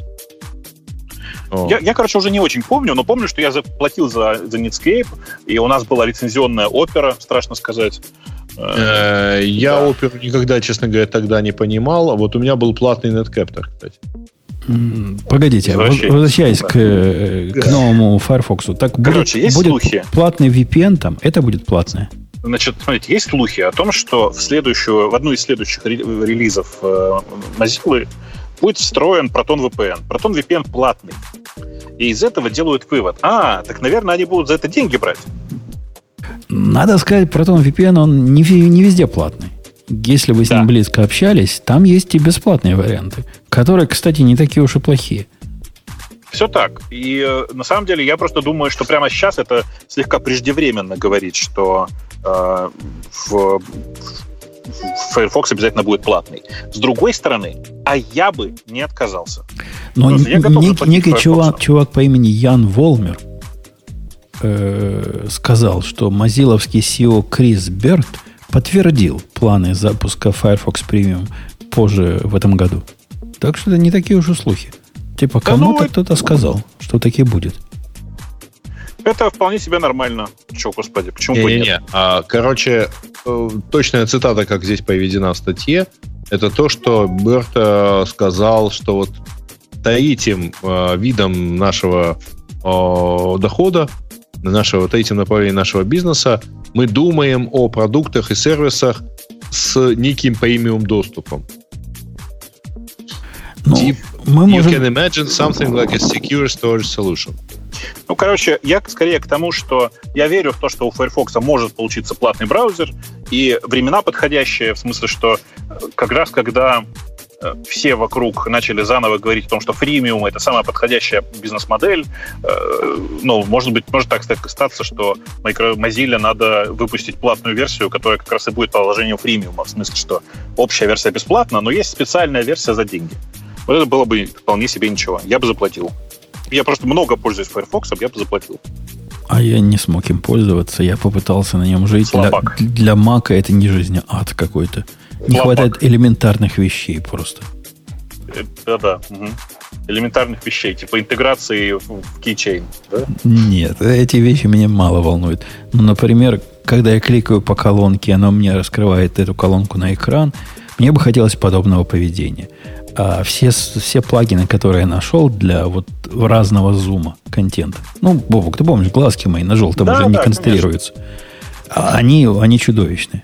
Работают через раз, и как-то не так, как ожидаешь. Даже в Chrome они работают лучше. Да нет, на самом деле вот эта фича про click to zoom, она работает только в Safari нормально. Больше нигде такого нет. Ну, для меня это достаточно суровая причина оставаться в Safari до победного конца. Ну, при том, что в Safari уже есть самое главное, фав-айконы. Завезли уже сколько? Год назад как. Так что мне уже ничего не надо. Тем более. Веб-стандартизация от Гугла. Возвращаемся во времена монопольного ИЕ. Это такая полуюмористическая статья. Вы сходите ее, почитайте. Но на самом деле все примерно так. Из-за того, что есть Google, который на самом деле сам решает, какие теги, условно говоря, в Chromium будут поддерживаться, а какие нет, в результате мы пришли к ситуации, в которой, по сути, разработкой веба и решением того, что есть в стандартах, а что нет, занимается один Google. Ну, да, что поделать. Вы сами туда шли, вы сами же хотели. Давайте все на Chromium, ура, и все такое. Вот, пожалуйста. Ну, а веб-мастера-то должны этому радоваться. Им, наоборот, одной головной болью стало меньше. С одной стороны, ты прав. А с другой стороны, Google довольно интересно сейчас себя ведет в отношении веб-мастеров. В смысле, что вот вся эта история с AMP, с оптимизированными для мобильного сайтами, которые в результате вообще не сайты, а просто куски ваших же страниц, лежащие на стороне Гугла. Они приводят к тому, что, по сути, пользователь даже не доходит до ваших сайтов. А так как Google продвигает это активно как стандарт, и что это должно быть на каждой странице, ну, к чему это все приводит, понятно. К тому, что в результате появляется такой веб, который завязан на существование Гугла. Вау, нам в темы завезли, мы наверняка до этого не дойдем, потому что это новое. Но если это так, а ссылка тут на GitHub, то это прямо вау-вау. GitHub добавил, я перепрыгиваю нагло на какую-то тему из слушателей, юзер, навигацию по коду, которая поддерживает Go, JavaScript, Python, Ruby и TypeScript. То есть навигация по коду, как вы ее ожидаете. Ну, вот как Command B, по-моему, по умолчанию в IDE, пойти на то место, где definition этой функции и так далее. Это... А там только это сейчас есть. Это прям великое дело. Ну, это big deal, конечно, да, я согласна, конечно, это прям вообще конечно. Удобно было бы. Нет, в смысле, судя по всему, оно есть, jump to definition, вот я смотрю тоже. Вполне себе, да, ну же классно. Крутая новость. Юзер, который это нам запостил, юзер, которого зовут, молодец, будем теперь пользоваться. Я для этого пытался извращаться с Source, как назывался эта балайка, Source, вы помните, 3? Такая... Не 3, не Source 3, это для SVN. Ну, что-то про Source была такая штука, которая свой лэнг-сервер тоже пилила. И я им извращался, но это было сложно и трудно, и экстеншены, и как-то работал через раз, и просил доступа ко всему. А теперь часть GitHub. Я в восторге. Ну, хорошо, если она заработает. Прямо сейчас тут написано, что фича включена для небольшого количества пользователей. Мы включим Jump to Definition для всех пользователей через какое-то время. Да, у меня пока не работает, я уже проверил. Но будем надеяться, что они нас услышат и включат кому надо. Так, по списку дальше идем. Старикам здесь не место, пишет Дмитрий. Программируем после 35 лет, что смешно на фоне моего рассказа о программировании после 68 лет. Ну, там прям вот статья, мне кажется, пронизана болью про то, что, я не знаю, как в России действительно так, что после 35 лет тебя уже не считают за программиста и шутят над тобой. 35 просто, ну, я не знаю, но это вообще какой-то возраст, когда я даже не представляю, чтобы тебя... Я понимаю, там могут быть какая-то там по возрасту дискриминация. Ну, не то, чтобы я ее видела, но я... Мне кажется, есть что-то такое, когда там человек выглядит на 60 и как бы может немножко. Но опять же, вопрос, что этот человек говорит. То есть, если он говорит интересные вещи, то вообще, опять же, не важно, какого он возраста. Ну, в общем, товарищ тут очень много объясняет про то, что почему так сложилось, что профессия, что миф был профессия, программист – это профессия для молодых. И дальше он приходит, я так понимаю, к двум таким мыслям, почему так, и что первое – это ранняя эпоха программирования. Ну, это когда все было понятно. Это отрасль молодая, тут очень сложно, чтобы было много людей, не знаю, которым за 80, потому что когда ему было за 80, отрасль была еще совсем узкой. Ну и второе, он говорит, российская специфика. И вот да, я слушай, не понимаю, почему так? Ну, я думаю, что это насчет российской специфики, это перекос какой-то, потому что на самом деле никакого... Я просто читаю статью. В нулевые наступил золотой век Рунета. IT-сфера бурно росла, и все автоматизировалось, бла-бла-бла. Так она во всем мире в нулевые так росла. Так вот, мне тоже кажется, что... Я не понимаю, вот он говорит, российская специфика, и если, как он говорит правильно, его действительно дискриминируют, и как все в комментах пишут, над ними там шутят, что у них песок высыпался, работают в каких-то сугубо молодых коллективах. Ну, я не знаю, то есть я не могу сказать, что... Давно уже не могу сказать, что я там самая молодая, это понятно, но у меня нет такого ощущения, и никто надо мной так даже не шутил, даже я себе представить пока такого не могу, чтобы кто-то мне говорил, что у меня там песок откуда-то. Ну, я про песок я всем говорю, что вы имеете в виду, что если из кого-то сыпется песок, значит, в более молодой версии этого человека этот песок просто был внутри. И я не знаю, как у вас, а у меня ощущение песка внутри не добавляет как бы уверенности вообще в окружающем. А на самом деле вся статья, я пробежал ее быстро. Не знаю, просто, может быть, в России как бы... Да, давай. Там просто вся статья о том, что, ребята, имейте в виду, что вас все время будут тянуть в менеджеры. И типа, если ты в 35 еще не менеджер, значит, какая-то фигня. Так вот, ну, в большом количестве, особенно крупных компаний, это не так. Менеджеров у всех хватает, а программистов нет. И еще, мне кажется, вот это может быть немножко российская специфика, потому что, мне кажется, в России, я помню, больше вокруг работы менеджера было, ну, как бы, все желали, я бы так сказала, и как-то больше было какого-то такого ореола, и все как-то стремились. Тут, мне кажется, есть отдельный, особенно, ну, в больших компаниях есть какой-то отдельный совершенно разные работы, все это понимают, и как-то это не является таким естественным продолжением твоей карьеры, то есть вот первая лестница — ты программист, вторая лестница, вторая ступенька — ты менеджер. Такого как-то нету. Ты можешь быть техлидом, можешь быть менеджером, если хочешь, можешь оставаться программистом и просто как бы писать все более клевые, интересные системы. Ну, то есть... Я не думаю, что это русская специфика. Я это много где видел, в том числе не в нероссийских компаниях. Это скорее специфика людей, которые по большей части жили в небольших и среднего размера компаниях. Я с тобой не соглашусь, Бобок. Когда я был в крупной компании, передо мной лет 7 назад стал выбор. Вот такой. Передо мной поставили выбор. Руководить, значит, всеми этими бездельниками, ну, то есть на уровне менеджера, либо, значит, не руководить, либо взять кого-то со стороны, чтобы нами руководил. И после буквально 7 секунд раздумывания я сказал: нет, в эту сторону я не пойду, мне это направление карьеры неинтересно. Там удивлялись. Говорят: ну как же так? Ну как можно? Ну ты что? Это же такой рост. Ты растешь, на другой уровень выйдешь. Вместо того, чтобы самому, значит, придумывать, чего архитектировать, ты будешь смотреть на другими, которые придумывают, как это все архитектировать. Ну, это, ну да. Mm-hmm. Это, знаешь, вместо того, чтобы употреблять алкоголь, ты будешь смотреть на людей, которые производят алкоголь, представляешь? Да я примерно так и сказал. При этом я ведь, ну, за словом в карман не лезу, я сразу спросил: ну ладно, про интерес понятно. Интереса у меня будет меньше от этой работы, несомненно. Это одна из самых нелюбимых мною частей работы, но, может, по другим параметрам интереснее. Там как-то зарплата как-то круто вырастет, какие-то перспективы и роста ее. Да ничего подобного. Ну, нет никаких особых перспектив.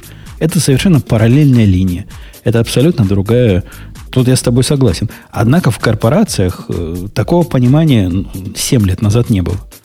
Не знаю, насколько сейчас есть, но 7 лет назад считалось, что, ну, ты программист, был хороший, теперь, конечно, станешь хорошим начальником. Мне кажется, это зависит от корпорации. То есть, мне кажется, в технологической компании, когда у тебя рост как программиста, ну, такой же практически неограниченный, как у менеджера, и то там, пожалуйста. Ну, то есть, мне кажется, тебе там, ну, предлагают. Я думаю, предлагать это везде могут, но то, что удивляться, мне кажется, удивляться никто не будет. По-моему, все как бы понимают, почему ты можешь не хотеть стать менеджером. Ну, у тебя случай другой. Ты работаешь-то, в принципе, в хай-тек корпорации. Я работал в корпорации не хай-тек, она в том числе и хай-теком занималась, ну, как побочным бизнесом, в том числе и... Да, поэтому корпорации разные были. Там, конечно, менеджеры — это боги. Боги. Их было очень много. Там одних вице-президентов было штук 300, наверное. Да.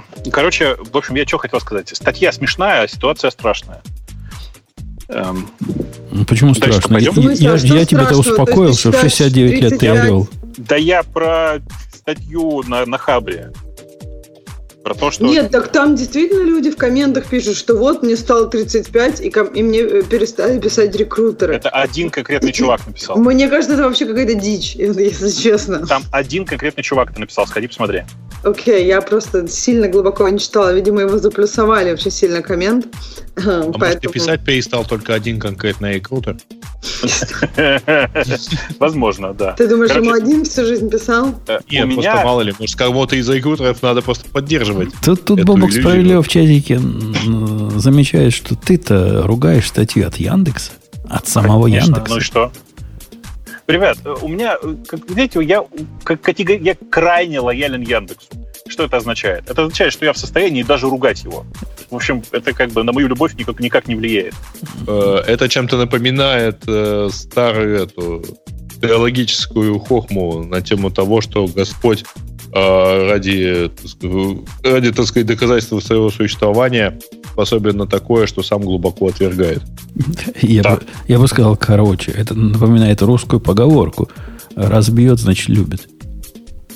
Тип того. Но на самом деле тут скорее это про то, что не надо заниматься идентификацией себя и компании. Ты можешь быть не согласен с какими-то позициями компании. Это нормально и естественно. У тебя же бывает такое, что ты не согласен с позицией своего, не знаю, родителей своих. Это как бы норма такая. Ничего не поделаешь. Окей, пошли дальше по темам. Трой Хант собирается продавать Have I Been Pwned. Напомню, Have I Been Pwned — это самая большая база хакнутых e-mailов, логинов, паролей и всего такого, которую Трой Хант любовно собирал многие годы.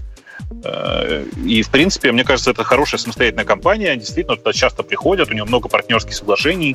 Она, ну, вот, например, встроена в OnePassword, как ты знаешь, наверное. В смысле, база эта. И, ну, что, Трой молодец, пусть продает. Не база встроена, API к его базе встроена. Конечно, конечно, доступ к базе. Да, да, да.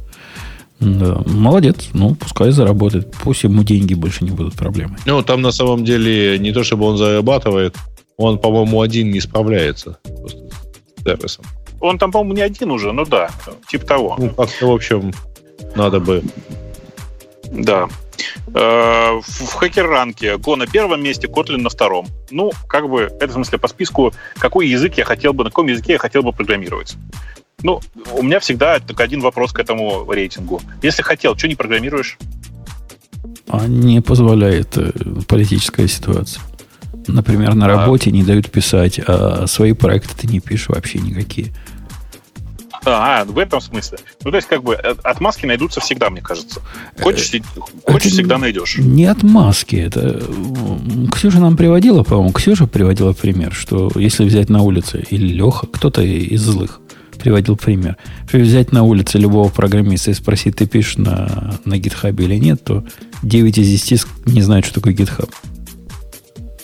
И это конечно, наверное... Нет, да не может быть такого. Мне кажется, это что-то совсем сырое. Ладно, знают, что такое GitHub, что туда можно cut and paste сделать, как с такой Overflow. Но многие на GitHub пишут. Ксюша, где твои репа на GitHub? Покажи. Ну, то есть ты имеешь в виду, что сколько из тех контрибьютят в open source и открывают там большую часть своего кода? Я к тому, что большинство программистов, по моим наблюдениям, ничего в open source не пишут. Ну, это да. Нет, это вполне нормально.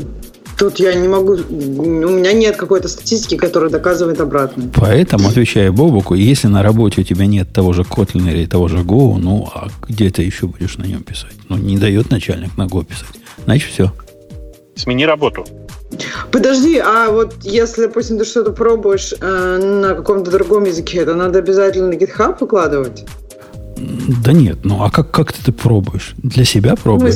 Ну, например, я писал, вот на Курсере, я писала на скале, и после этого там могла какие-то вещи, которые мне интересно, попробовать на скале. Но я не выкладывала это на GitHub, к примеру.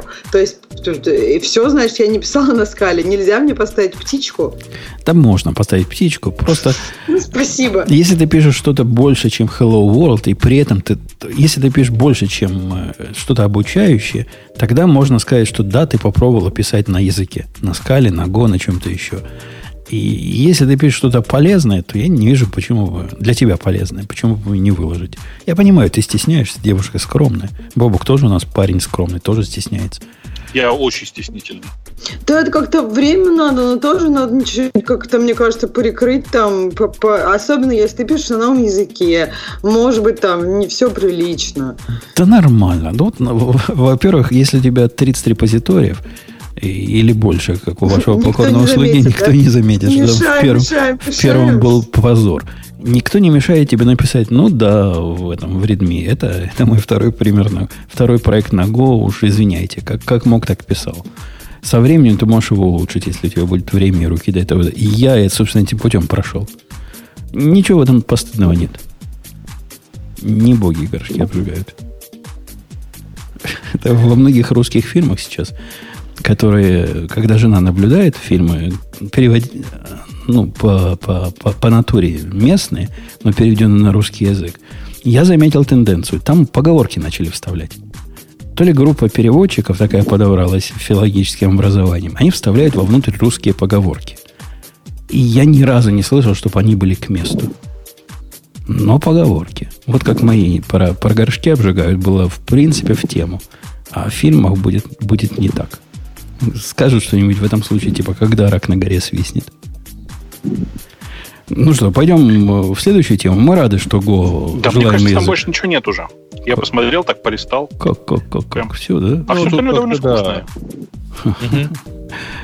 Я вам скажу, у меня теперь проблема проблем. Ксюша, ты можешь меня по-женски понять и даже простить. Я пока с вами разговаривал, выпивал и не закусывал. Но мы заметили? Нет, поскольку я человек тренированный, это не так, чтобы заметно. Однако мне теперь нужно совершить два преступления. Во-первых, мне нужно поехать в оружейный магазин, а во-вторых, мне нужно будет взять в руки оружие.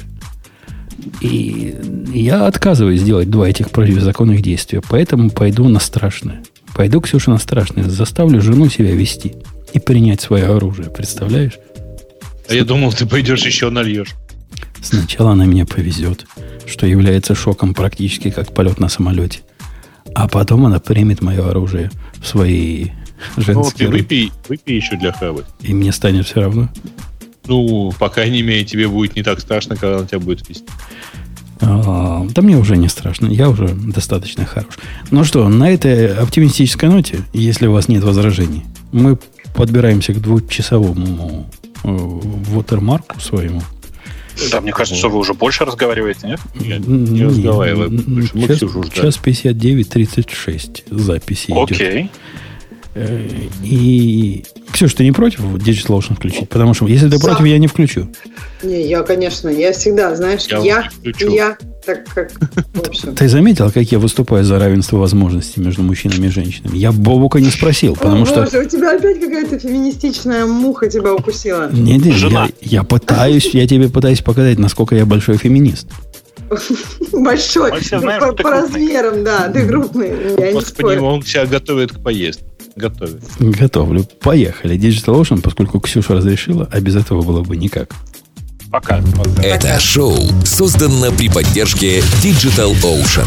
DigitalOcean – провайдер доступного облачного хостинга. Всего за 55 секунд и $5 в месяц вы можете создать свой облачный сервер в одном из дата-центров, расположенных в Нью-Йорке, Сан-Франциско, Амстердаме и Сингапуре, и управлять им с помощью простой, интуитивно понятной панели управления или воспользоваться мощным API.